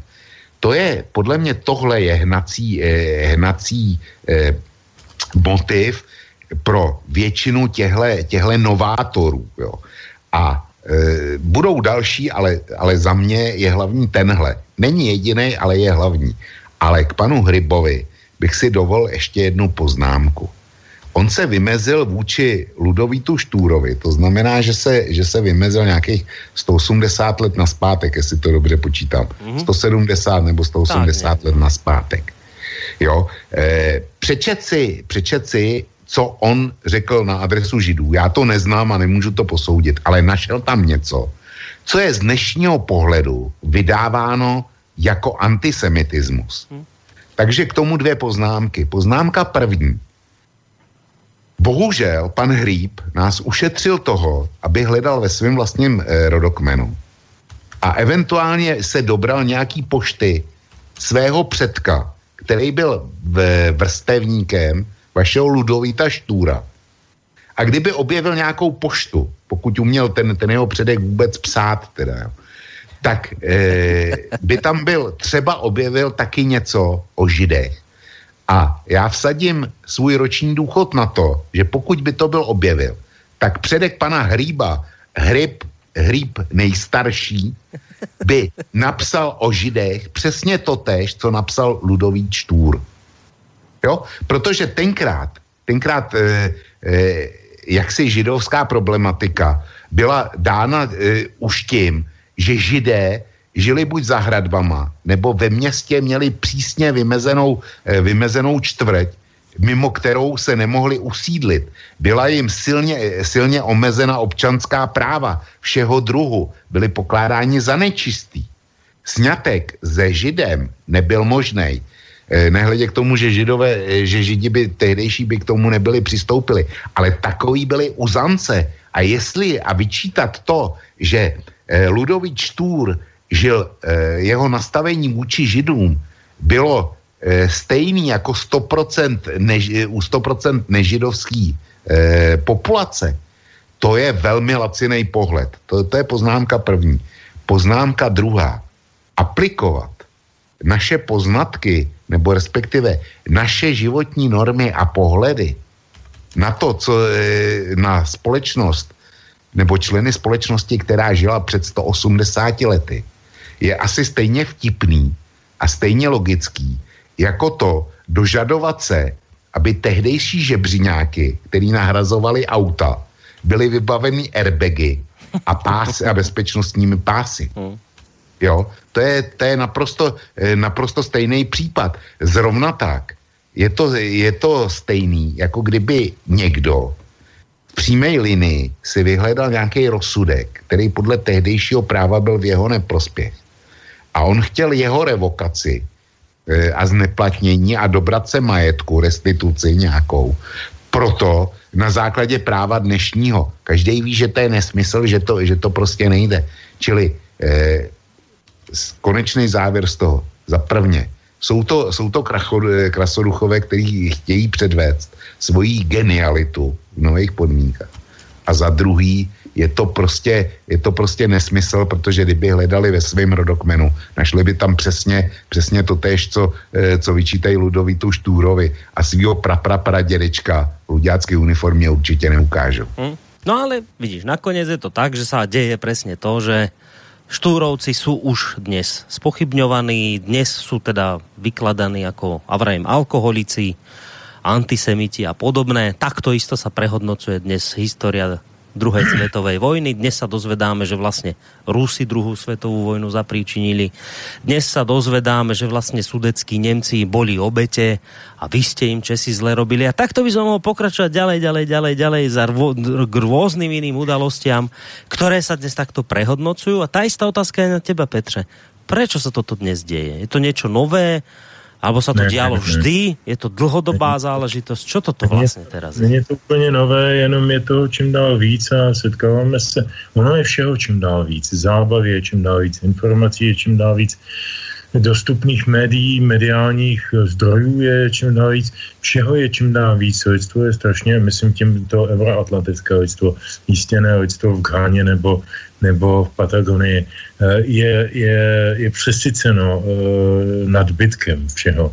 A tudíž je na to, na to všechno víc vidět. Ten, ten, eh, jev, který popsal velice dobře velký, je, je starý, možná jako to samo, což já vím, to nevím, jak si neznám, neznám pro historii člověka tak dobře, abych to dokázal tvrdit, ale skoro si myslím, nedávno jsem četl takovou docela zajímavou studii o tom, že zatímco se tedy jako na běžícím páse a čím dál rychleji mění takové, jak se tomu říkávalo, společensko-ekonomické formace, to znamená ty, ty režimy, socialistický, kapitalistický, postkapitalistický, já nevím jaký, globalizační. Takže jako podstata člověka, který je součástí těchto, těchto formací, jeho opravdová podstata, mentální, intelektuální, uh, intelektuální možná nejméně, ale ta, ta citová, taková ta, ta lidská podstata, bio, biologická, je vlastně docela konzervativní a mění se velice pomaloučku. Možná se bude vyměnit rychleji pod vlivem nějakých genetických úprav, které konzumujeme a budeme konzumovat skrze potraviny, ale což já vím, nejsem prognostik.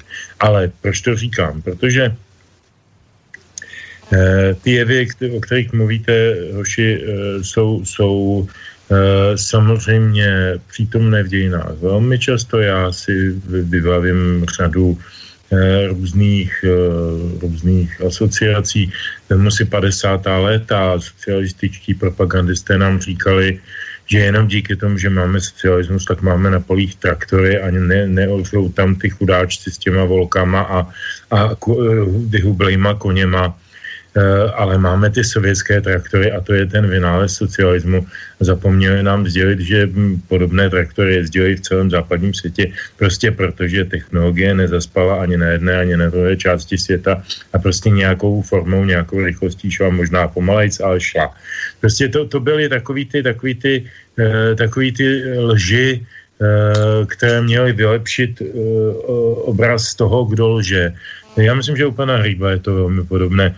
Prostě eh, konec konců, to řekl, myslím velmi přesně, když tady někdo uh, mluví o tom, že slovenský národ už není zakomplexovaný, tak jako by řekl, no ale já jo, já mám potřebu se tady prostě otřít o někoho, kdo se nemůže bránit, kdo je spoustu let mrtvý a kdo prostě eh, v nějakých historických okolnostech eh, někde něco řekl, napsal, hájel nějaké pravdy, tak já se o něj opřu a tím se moje, můj význam zvětší.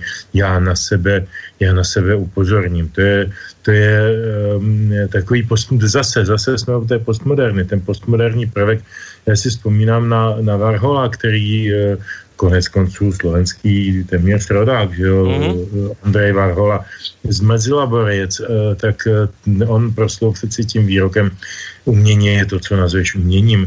Eh, jako tvůj názor je podstatný, ne realita nebo nějaká, nějaká oskoušená hodnota, ale tvůj názor tvoje tvrzení o sobě samém nebo o něčem, co je, co je ve tvém zájmu, tak to je podstatné a to je měřítkem všeho. A to je strašlivě, strašlivě nebezpečný.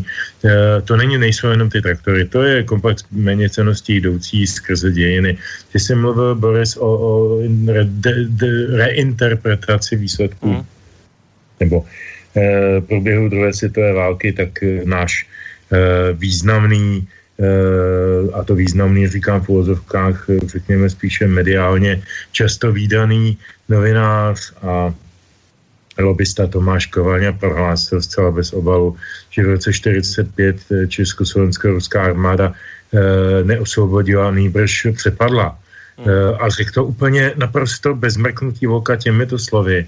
E, takže jako myslím si, že nejenom, že všechny oběti nacismu se museli vrátit v hrobě a to hned několikrát, ale všichni, kdo mají mozek v hlavě, e, tak vykulili oči a mysleli si o něm svoje. E, to je ale dneska normální a tenhle člověk dneska, e, dneska byl ve Varšavě Donald Trump a česká televize jako hlavního komentátora tohoto projevu si vzala pana Kovanyu, protože pan Kovaně je prostě odborník na cokoliv, na druhou světovou válku, na Rusko, na, tom, na Donalda Trumpa, na cokoliv. Hmm. To, je, to je katastrofické, na čem všem se ti lidé zviditelňují. A to, co bych chtěl ještě říct na závěr eh, a vlastně jako podtrhnout to, co říkal Vlk, to je strašně důležitý, abych to zobecnil. E, jako hlavním rysem tady téhletý vlastnosti nebo té dehonestace nebo snahy o to upozornit na svoji velikost na, na pozadí zmenšení významu toho druhého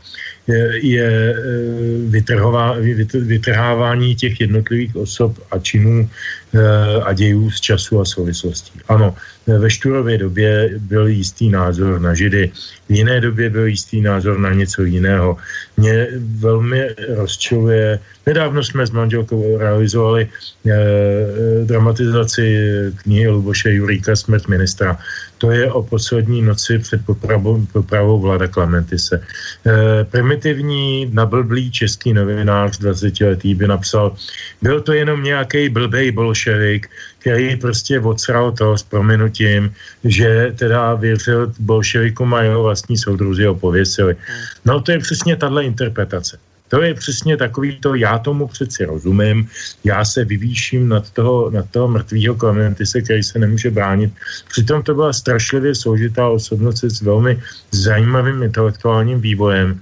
A, a byl, byl, ano, jistě byl obětí eh, režimu, který pomáhal budovat, ale, eh, ale svým způsobem, a teď já to nechci přecenit, a to berte to prosím to srovnání s velikýma, velikýma uvozovkama, uh, mi trošku připomněl toho Jeronýma Pražského, protože on mohl v, asi, tak, asi tak týden nebo dva týdny před svým zatčením byl varován, byl na nějakém kongresu ve Spojených státech a ne, na, v OSN nebo v čem a, a byl varován e, už jako minister zahraničí po smrti Masarykově, byl varován, že se nemá vracet domů, že s ním bude zatočeno velmi nedobře a on eh, tehdy propadl prostě důvěře v ten režim, který budoval a v ty lidi, se kterými spolupracoval, ať už to byli Gottwald, Široký, nevím kdo, a, a, a vrátil se domů a odnesl to, odnesl to krkem, prostě neutek. chtěl jet domů vždyť přece ta naše víra, kterou jsme do toho vložili, je silnější než nějaký ambice Williama Širokýho, který ho nenáviděl. Myslím, Široký nenáviděl Klementise. To je jenom e, taková e, odbočka. Ono se úplně stejná, stejná taková hra na interpretaci hraje kolem Dubčeka. Jistě, že Aleksandr Dubček nebyl největší nesvětá na světě. To je nesporné. Nedávno jsem dočetl zase Juríkou s chodou okolností, to je člověk, který se teď věnuje popisu, popisováním klíčových okamžiků, klíčových postav slovenských dějin, starších i moderních. Teď mimochodem píše Štůra, asi 500 hmm. stránkového, jo, e, e, historii, takže předpokládám, že bude výborná, protože ty jeho knihy jsou opravdu velice objektivní. A on popsal knihu, e, napsal knihu, která má také něco přes 400 stran o Dubčekovi, a v zásadě zachycuje jenom jeho pražské období, to znamená pražské jaro. To ostatní je vlastně vedlejší. A popisuje ho jako člověka nes, plného nesmírných rozporů a, a pochybností a nejistot a, a váhání, ale jako člověka, který přeci jenom symbolizoval určitou epochu a já nepřeceňuji pražský jaro. Vím, že to byl boj jedněch komunistů proti druhým, ale byla tam strašná spousta lidové důvěry v to, že bude líp, a to není to Babišovo líp, to bylo to komunistický líp, tehdejší líp, to, to, to s lidskou tváří. A i kdyby, i kdyby Dubček neznamenal nic jiného než tento symbol, tak prostě mně přijde hrozně zbavělýho špinit, což se dneska bohužel děje. Hmm. Uh, len ta moja otázka je, že, že ja viem, že ste mi obaja z časti na to odpovedali, keď zapýtam, že prečo. A ne, nechce sa mi veriť, že je to len preto, lebo nejaký novinár hríb je zakomplexovaný a potrebuje si tu urobiť dobre na Štúrovi, že ho navlečú do, do takejto uniformy a teraz sa teší z toho, ako pobúril ľudí, alebo prípadne má dobrý pocit, že otvoril tému, ktorá je polarizujúca a neviem niečo. Nie je za tým, a teraz ja to nemyslím konšpiračne, ale nie je za tým niečo viac, že, že, že tieto vaše nejaké ideály, ktoré tu máte, osobnosti, ktoré si s týmito ideálmi spájate, rozbijeme, pretože to potrebujeme potom, aby ste boli prostě taká bezhodnotová spoločnosť, ktorá sa nebude už ďalej zdržiavať a brzdiť nejakými národnými myšlienkami a nejakým nacionalistickým cítením, keď sa k tomu Štúrovi vy vraciate, alebo k tomu, ja neviem, Husovi, tak vždy tam niekde v pozadí vlaje, či už slovenská, alebo česká vlajka, lebo však to bolo zase raz v, v čase, keď bolo, však e, Hus, keď bolo České kráľovstvo veľké, to bola tej dobe ste boli silnejší ako Němci, dalo by sa povedať. Čiže, čiže tam vždy je akoby taký ten nacionalistický prvok a, a toto my vlastne ako keby, to už sa teraz pýtam, že nie je za tým práve niečo takéto, toto rozložiť, tieto, tieto väzby rozleptať, zničiť prostě osobnosti, ktoré sa viažu k histórii, ku ktorým sa môžeme akoby obrátiť, keď chceme po nejakom ideále zatúžiť. Nie je toto ten cieľ prostě rozleptať takéto väzby pre, pre príchod možno spoločnosti, ktorá má byť nejaká multikultúrna, nejaká všenárodnostná, premiešaná. Nie je toto za tým? Borisku, eh, jsme na alternativě a samozřejmě tohle téma, nebo respektive eh, tahle teorie, ta mm, je na alternativě velmi módní a velmi mm. frekventovaná. Ale já osobně tomu nevěřím, mm. nebo respektive eh, nemůžu to vyloučit, ale neberu to rozhodně jako hlavní motiv. Jo. Mm. Nebudu to vylučovat, ale neberu to jako hlavní motiv. E, u nás, eh, já, já osobně bych tomu začal věřit, že to takhle funguje v okamžiku, kdy půjde e, mainstream, nebo respektive kdy půjdou všelijaký takový hříbové a kristlíkové a um, klvaňové a e, halíci, kdy začnou jít po e, prezidentu Masarykovi. V momentě, kdy se to stane, kdy se to stane, a bude napaden Masaryk z těchto pozic, tak potom řeknu, ano, eh, Boris měl pravdu, nebo respektive ta otázka, kterou položil, je plně na místě, mm. protože tady už jde o totální revizi dějin, jo, nebo totální vykoři, eh, vykořenění, eh, vykořenění naše, eh, na, našich národních tradic, těch, který jsou i dneska nespochybnitelný.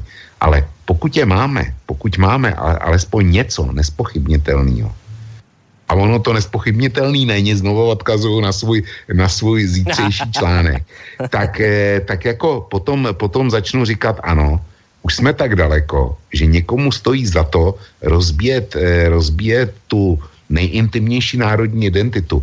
A eh, chci říct, že to není jenom slovenský specifikum nebo český specifikum, ale že se to děje i let kde jinde. Ale zajímavý je, že jestli to někde neprobíhá, tak jsou to Spojené státy. Mm-hmm. No. Protože kdo by, eh, když teda, kdyby jsme tohle připustili, nebo respektive, kdybych já to připustil, jo, protože nevím, jak se k tomu staví Petr, a e, ty e, svým způsobem podle mě inklinuješ k téhle teorii, ale e, neber to, neber to zlé. Jo, ne, však to nemá ne. prečo zlé. Já říkám, neznám, názor, neznám stanovisko Petra a bude mi moc zajímat, mm. ale e, ten světový globální vládce je specifikovaný nadnárodníma elitama, který vlastně mají sídlo ve Spojených státech jakoby a dělají pro americkou politiku, když to hodně zhutněm a hodně zjednoduším. Ale Spojené státy jsou přesně ta země na světě, která je velmi nacionalistická, velmi si chrání svoji historii a je pro eh, je pro cizince nebo pro cizí pohledy je v podstatě ne, ne, nedotknutelná. Neumím si představit, že by někdo napsal, že eh, Washington byl, byl v podstatě kupčík, eh, polopodvodník, protože zrovna dneska se na Němcích viděl na chviličku zajímavý pořád, kde eh, se dostala, eh, dostala eh, jaksi do eh, někomu do rukou loterie, kterou připravil George Washington sám pro sebe, protože chtěl financovat nějaký projekt, ale eh, tu loterii připravil. Dokonce vydal loterijní lísky, ale ten projekt nakonec odtroubil a byl to, pokud to nebyl celý podvod, tak to byl polopodvod, jakoby. Mm, mm. Shodou okolností. Ale zkus dneska napadnout ze Spojených státech George Washington. Ne, nemyslitelný, jo nebo americký prezidenty. Nemyslitelná náležitost. A je, je zajímavý, že v Evropě teda tohle, tohle funguje a nefunguje to jenom u vás a u nás, ale ve Spojených státech je to naprosto tabu. A toto je pre teba teda zdôvodnenie toho, že ty za tým nevidíš vlastne tu... Přesně tak. Hej, že, že toto akoby... Dobre, ja hneď nechám samozrejme Petra zareagovať, ale už dlhšiu dobu čaká poslucháč na telefónnej linke, tak dáme mu priestor a potom sa ešte k tejto otázke vrátime. Dobrý večer. Málo, počujeme se? Dobrý večer. Musíme si nejprve říct, že každý národ musí i být k své historii kritický. Přece nemůžeme říct e, ve všem, že ta daná osobnost měla kladné vlastnosti. Musíme i, i velice skritizovat v některých věcech. Jo? Dejme tomu, že sice to nejsou naše osobnosti, ale podíleli se naši, na, na naší historii. Nebudeme přece chválit Reinharda Heydricha, že jeho manželka říkala, že existuje jedno video asi ze 70. nebo 80. let, které je na internetu, že Reinhard Heydrich to Čechy myslel dobře. Jo? To přece nemůžeme tímto souhlasit, musíme to tvrdě odsoudit. To stejný můžeme říct a je třeba eh, v 20. letech probíhala uh, hospodářská krize. Uh, myslím, že se jmenoval Stříbrný, ten minister. Dvakrát podstatě po, po sobě nechal střílet do dělníků a v podstatě mezi těmi dělníky nebyli jenom muži, ale byly to i ženy a děti. Jo? Až po, to, po tvrdém zásahu prezidenta Masaryka byl tento minister odvolán. E, teď otázka, jestli e, to byla zodpovědnost Masaryka, že ho měl e, odvolat už hned poprvé, nebo zatlačit teda na ministra e, nebo předsedu vlády, aby ho odvolal hned poprvé, když se to stalo. Ale musíme tvrdě odsoudit samozřejmě i naše bývalé jako osobnosti, třeba i e, v některých věcech pochybuju o tím, že Jan Hus by souhlasil s tím, co husité prováděli po celém Českém království, že vypalovali města. Když jim nechtěli otevřít město, e, žádali třeba potraviny nebo něco, to město s nimi nesouhlasilo v nějakých myšlenkách. Vypálili to město, povraždili lidi, muže, ženy, děti, prostě s nikým se nepárali a toť už v Čechách nebo na, na Moravě. Takže nemůžeme prostě říct jenom to, že, že ta osoba měla jenom kladné vlastnosti. Musíme i, i se podívat na ty západné vlastnosti a ty západné vlastnosti velice tvrdě odsoudit. Jo, asi tak. Díky moc zatím na Ďakujem pekne za tento telefón do počutia. Samozrejme, môžete samozrejme obaja na, na tohto posluchača zareagovať, ale ešte predtým tá otázka smerom k tebe tiež, Petře, že ako to vidíš, už sám Vočko povedal, že ho bude zaujímať tvoj názor, že čo je vlastne za tým akoby neustálým eh, spochybňovaním našich osobností, či už našich, vašich. Eh, ja som sa pýtal, že či za tým nie je aj niečo také, že vlastne treba akoby tú väzbu rozleptať, lebo smerujeme do nejakej spoločnosti, ktorá už si žiada, aby tieto takéto nacionalistické prvky a nejaká, nejaký ideál a spojito s národným sa už vytratila. Tak ako to ty vidíš? Já asi překvapím Vlka, ale v zásadě to vidím hodně podobně jako on. Eh, já taky nejsem velkým přítelem různých konspiračních teorií eh, a tudíž nehledám konspiraci ani, ani tady. A to možná proto, že jsem možná větší cynik, anebo prostě mám, mám eh, stejně jako velk určitou zkušenost z toho světa, který jsme za ta léta poznali nebo viděli, aspoň v části. A vidíme, že prostě, nebo já vidím, zdá se mi, že vlastně je úplně jedno, jaký téma si demagog veme ke své demagogii. Jednou to může být e, nacionalismus, národovectví, vlastenectví, spojení všech těchto třech slov do, do jednoho a tím pádem znehodnocení pojmu národ a vlast. E, jindy to může být úplně jiné, jiné slovo. Je to v podstatě jedno. Mě to připomíná ten starý, velmi dobrý protektorátní vtip, jak se potkají ty dva jako, jako já nevím, Novák a Vonásek a, a Novák říká, to máte divný, to je blbý, pane Vonásek, co to je, ten dnešní svět, to stojí za hubit, za, za všechno můžou židi. A Vonásek říká, a cyklisti. No a ten říká, no a zase je draho a nejsou lístky na potraviny a tohle a za to můžou židi. A ten mu říká, cyklisti. A to takhle se to opakuje několikrát a e, ten, tomu už je to divný a říká, pro, pro, pro boha, pane Vonásek, proč cyklisti? A on říká, a proč židi? E, je to, je to přesně o tomhle. E, hledám nějakou, jakoukoliv berličku pro to, abych prosadil svoji vůli politickou, svoji velikost, svoji osobní, nějakou osobnostní, eh, co já vím, kariérní eh, ambici, eh, tak si prostě vemu nějaký pojem, nějaký téma, který se v podstatě nemůže bránit. On pojem národ se v podstatě nemůže bránit, protože národ je národ. On nějak vznik historicky nikdy, už to tady zaznělo, nikdy to nebylo tak, tak přesně, nevypadalo tak jako dneska, už to nikdy nebude vypadat tak jako dneska. Je to velmi dynamický vývoj a pojem národ je dynamický, je to jeden z nejdynamičtějších vůbec pojmů eh, na světě. Já jsem byl v 90. roce ve Velké Británii, hned po převratu to první místo, kam jsem jel na západ, protože jsem za komunistů nesměl cestovat, tak jsem vyjel, protože mám rád britskou hudbu a britskou kulturu a, a myšlení a vůbec.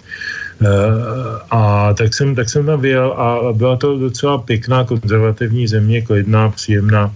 Bydlel jsem tam nějakou dobu v širším centru na Finsbury Park a chodil jsem tam do jedné putiky eh, na jazzovou muziku, tam hráli jazz vždycky do půlnoci a pak jsem šel domů a eh, chodil jsem kolem jednoho chlapa, který já nevím, jestli byl z Indie, z Bangladeše, z Pakistánu, jako je snědej člověk a prodává tam kebab. A já měl vždycky o půlnoci po těch pivech hlad, tak jsem si v něj koupil nějaký, nějaký žvanec a jednou jsem měl takovou jako veselější náladu a tak jsem říkal, jste, jste odkať.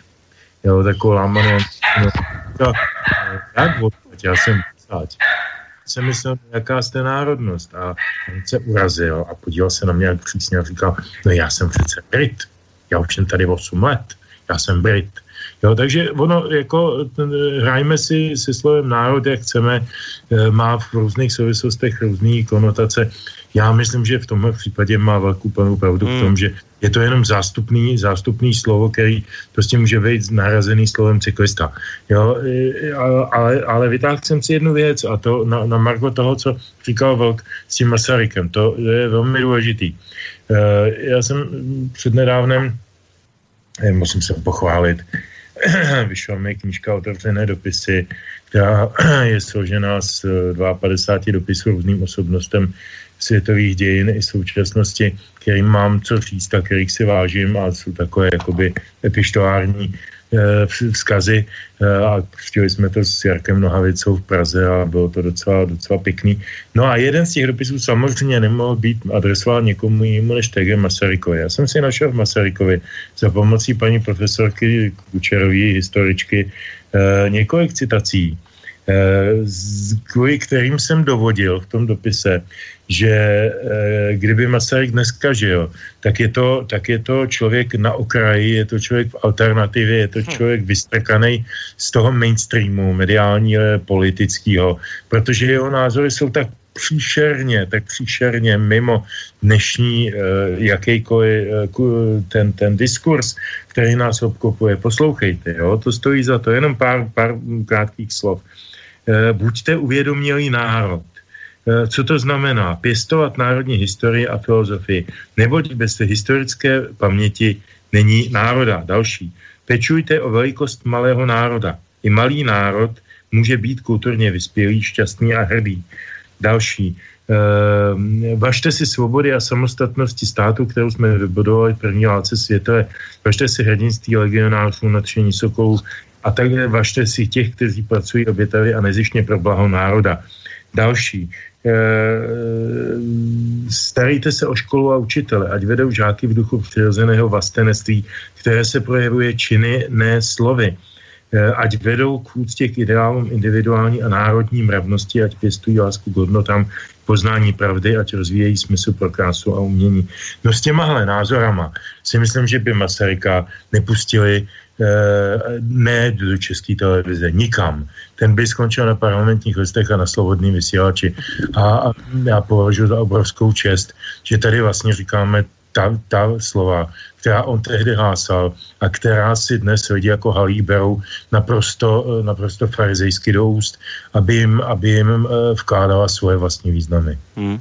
No, uh, pán posluchač, ktorý sa nám dotelefonoval, položil dôležitú otázku, ku ktorej by sme sa dostali po pesničke, lebo máme tak akurát ešte takú dobrú štvrť hodinku do konca relácie a dve pesničky pred sebou.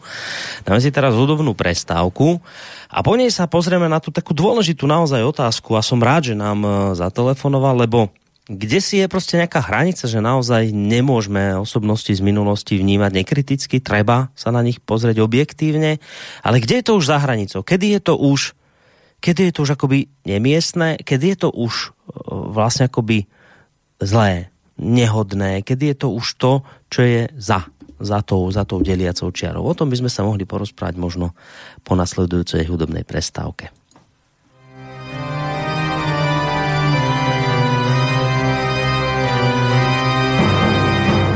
Ty nejsi na Olivecké hoře, ty nejsi žádný spasitel, Tohle není mrtvé moře, jsi jen malý učitel. Ty nemáš práva žádná kritizovat Řím, jen kážeš slova planá a jist seš si vším. O co se tu vlastně snažíš, co komu chceš dokázat? Po jaké slávě vlastně toužíš, komu chceš co ukázat. Vděčný jsem. Za těch metrů pár, vděčný jsem. Za světlo boží, vděčný jsem. Za krátký slunce žár, i za ty, co po Bohu touží, vděčný jsem. Za tvrdou skývu chleba, vděčný jsem za každý nový den. Vděčný jsem, za papír a dvě pera. Vděčný jsem, za milosrdný sen. Vděčný jsem. Já vděčný jsem, vděčný jsem. A přijímám Praze vděčný jsem. O tobě nikdo nic neřekne. Vděčný jsem. Ani poslední zlý Vděčný jsem. O tobě teď neštěkne. Vděčný jsem. Kde jsou dnes ty zástupy Vděčný jsem, co tě tak strašně chtěli. vděčný Má jsem, zaslepenost těžší. vděčný Za jsem, chvíli jiné modly měli. vděčný jsem, vděčný jsem, vděčný jsem.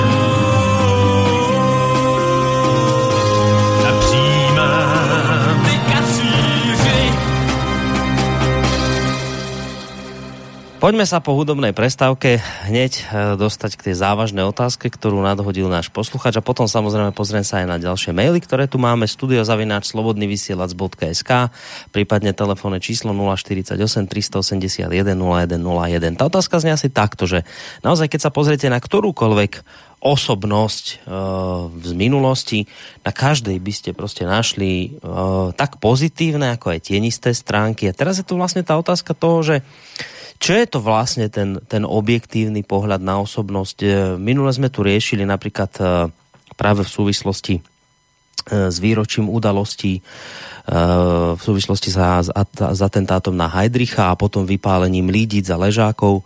Proste tú otázku, takú možno pre niekoho filozofickú, morálnu, etickú, že no čo, ideme oslavovať Gabčíka s Kubišom, na jednej strane odstránili Heidricha, na druhej strane aké obrovské utrpenie vzniklo. Ideme Uh, ideme dnes uh, oslavovať SMP, no a koľko ľudí zahynulo vďaka SMP, koľko materiálnych škôd vzniklo. Ideme oslavovať Jana Husa, ideme ho mať za osobnosť a pozrite, čo robili Husiti, vraždili, zabíjali. Uh, ideme oslavovať Lutera a pozrite sa, vypaľovali sa kostoly, rabovalo sa. Hej? Čiže, čiže ako to vlastne s tými osobnostiami je? Keď, keď poviem, že sa prostě dotýkame nejakých ideálov, niečoho, čo by sme sa dotýkať nemali, majú to byť prostě, máme sa na nich pozerať nekriticky, máme urobiť nejakú hrubú čiaru a brať to tak, že toto sú nejaké ikony nášho života, s ktorými sa prostě nehýbe, isté, ako by dalo by sa možno povedať, že také dogmy, s ktorými sa nedá pohnúť, alebo prostě čo je tá zdravá kritika? Inými slovami, kde je tá hranica toho, kedy je to ešte kešte, kedy je to ešte nejaká oprávnená kritika vďaka objektívnemu pohľadu a kedy je to už nemiestné. Máte na toto odpoveď, chlapci, mládenci? Na to nejde mít odpověď, Borisku. E, ty se jmenoval několik osobností, já e, vyjmenuju jednu a e, jako demonstraci toho, že na to se z mýho hlediska nedá odpovědět. Říkám, jsem zase zvědavý na to, co, e, co napadne Petra Žantovskýho. Jo. Ale za mě já si dosadím Ježíše Krista hmm. a budeme ho poměřovat. A je to taky historická osobnost. A budeme ho poměřovat. Já se, když dovolíš, já na to odpovím velmi nepřímo.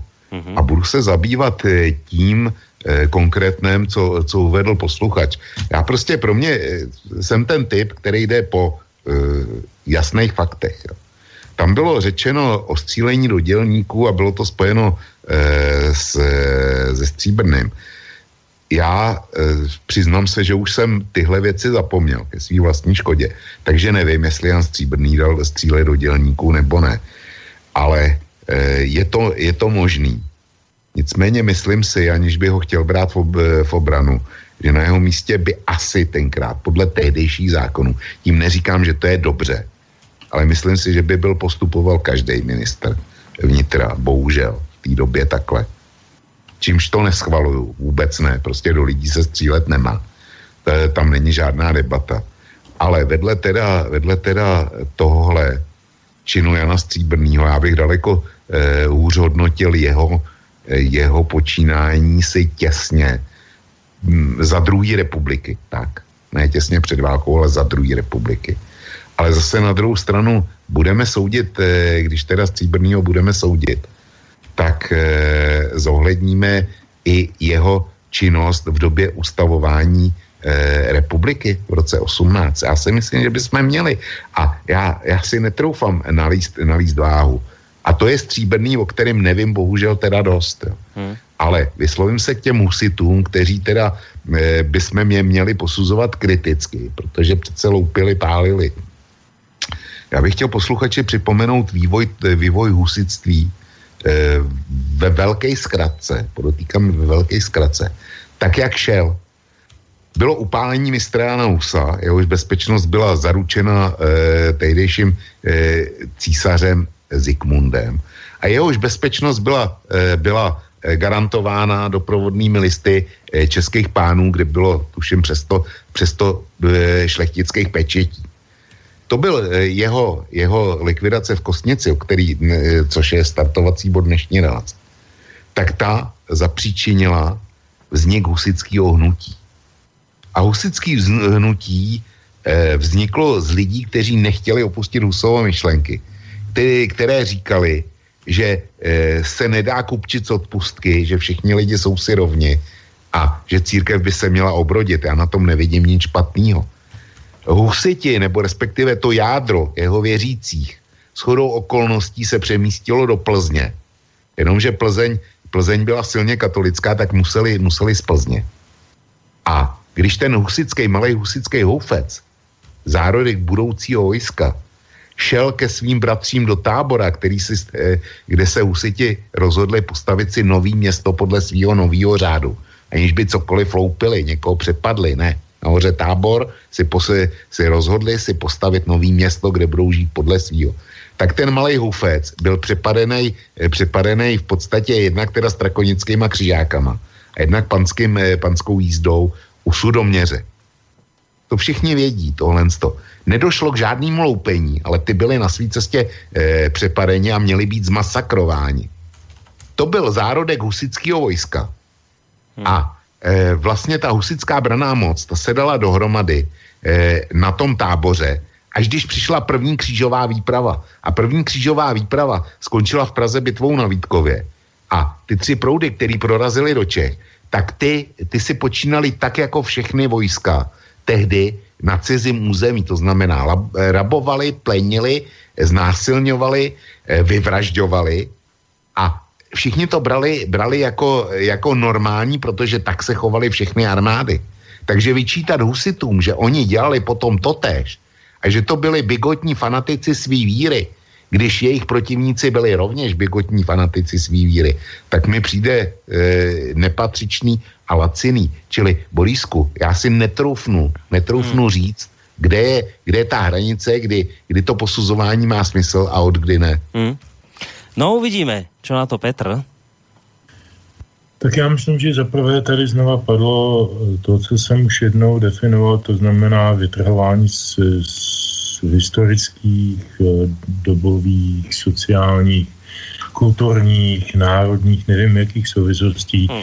To je vždycky chyba. A je to chyba, která je jako naprosto provodícím a identifikačním znakem té dnešní postmoderní doby, Eh, já mám někdy pocit, učím na vysokých školách v Čechách i na Slovensku a mám někdy pocit, že řada těch studentů má pocit nebo má dojem, že se svět začal v den, kdy se narodili.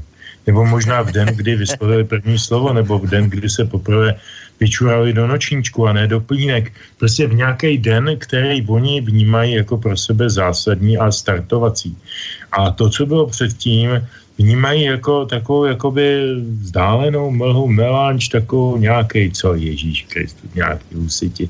No, něco bylo tam tehdy, nějaká 30 letá válka. Tohle, tohle mi u státní zkoušky na Vysoké škole ekonomický říkal jeden student, že typickým eh, představitelem budovatelské žurnalistiky český v 50. letech byl jistý Julius Fučík.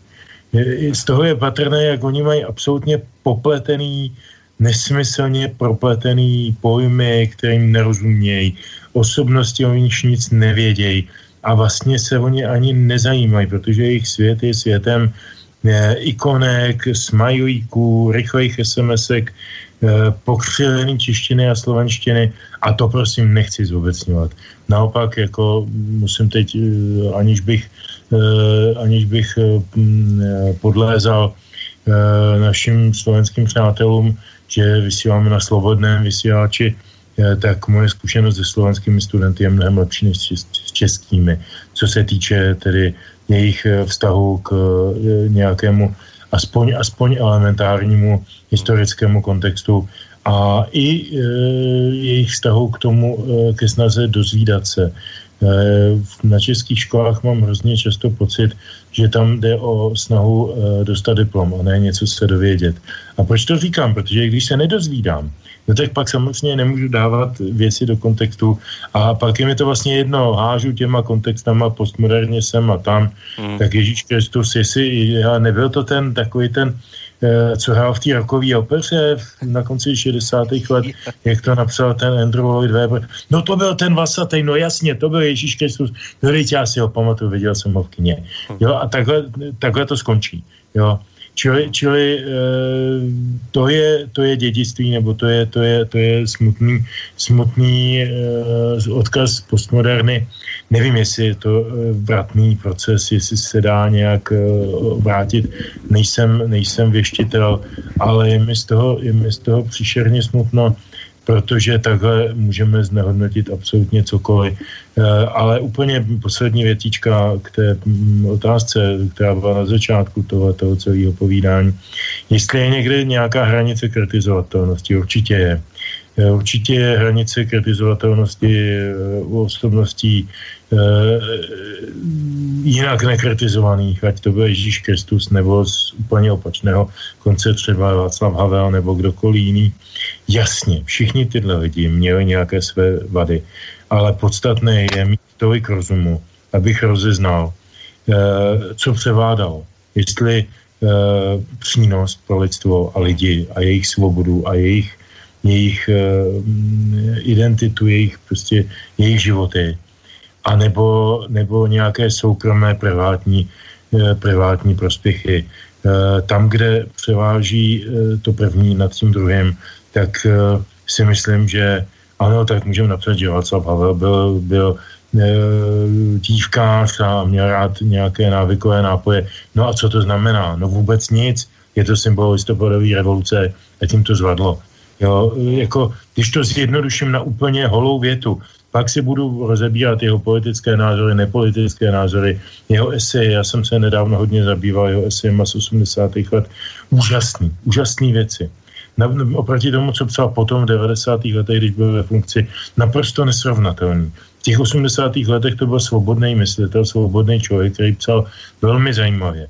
Potom už to nestálo za nic, ale beru to tak, že to byla daň funkci. Hmm. Ale proč bych pro boha si dělal teď trafiku na, to, na tom, že budu říkat, Štur byl nacista a Havel seděl nacistovi na klíně, což je pravda konec konců. No, chlapci dopracovali... V dětství, teda v dětství, pardon, no. jo.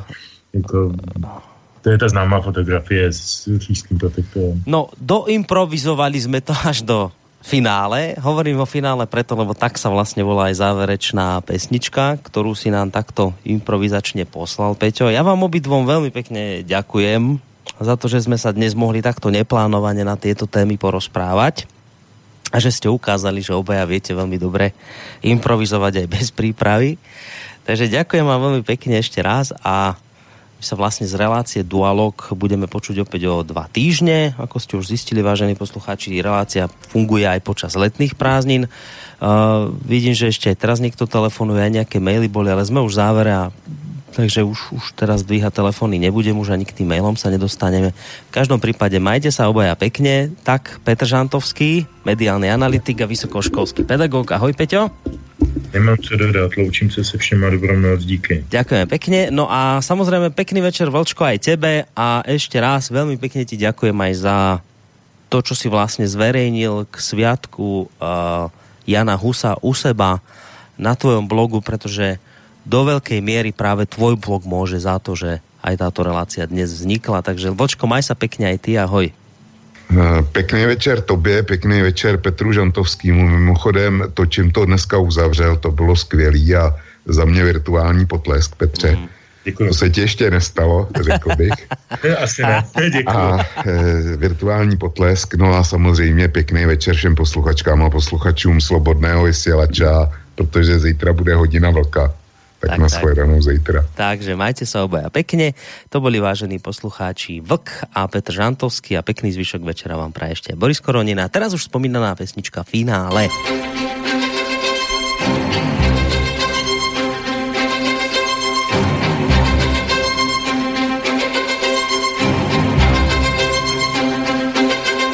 Ukažme mu, kdo tu vládne, ukažme mu, kdo je pán.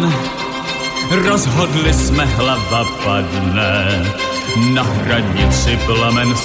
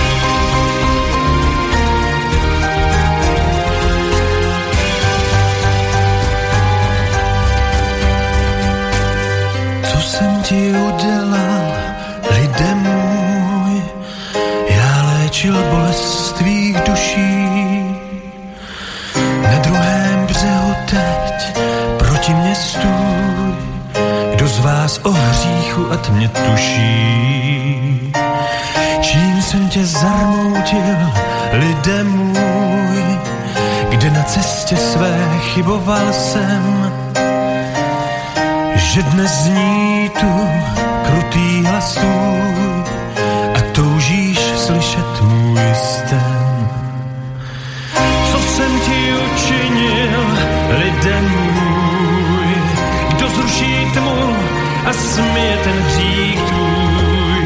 Co jsem ti učinil, lidem můj, kdo smije ten hřích jsem si to vše zasloužil. Hlásal jsem mě království boží, za to si na mě krutý byč použil a ohně hříchu v očích hoří. Jsem si o tvůj hněv řekl, lidem můj aby ses přede mnou klekl. Mi na hřbet dáváš kříž ledový. Co jsem ti učinil, lidem můj? Kdo zruší tmu a smije ten hřích tvůj? Co jsem ti učinil,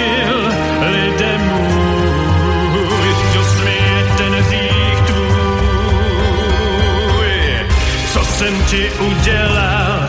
lidem můj, svůj ksik zloby stěž.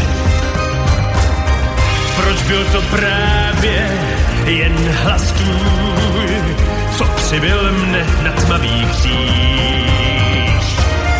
Lidem můj, kdo smije vinu zlou, smrt mi jež na spánky tlačí. Šlo jen o krásu, spásu tvou a ty mě napájíš žlučí.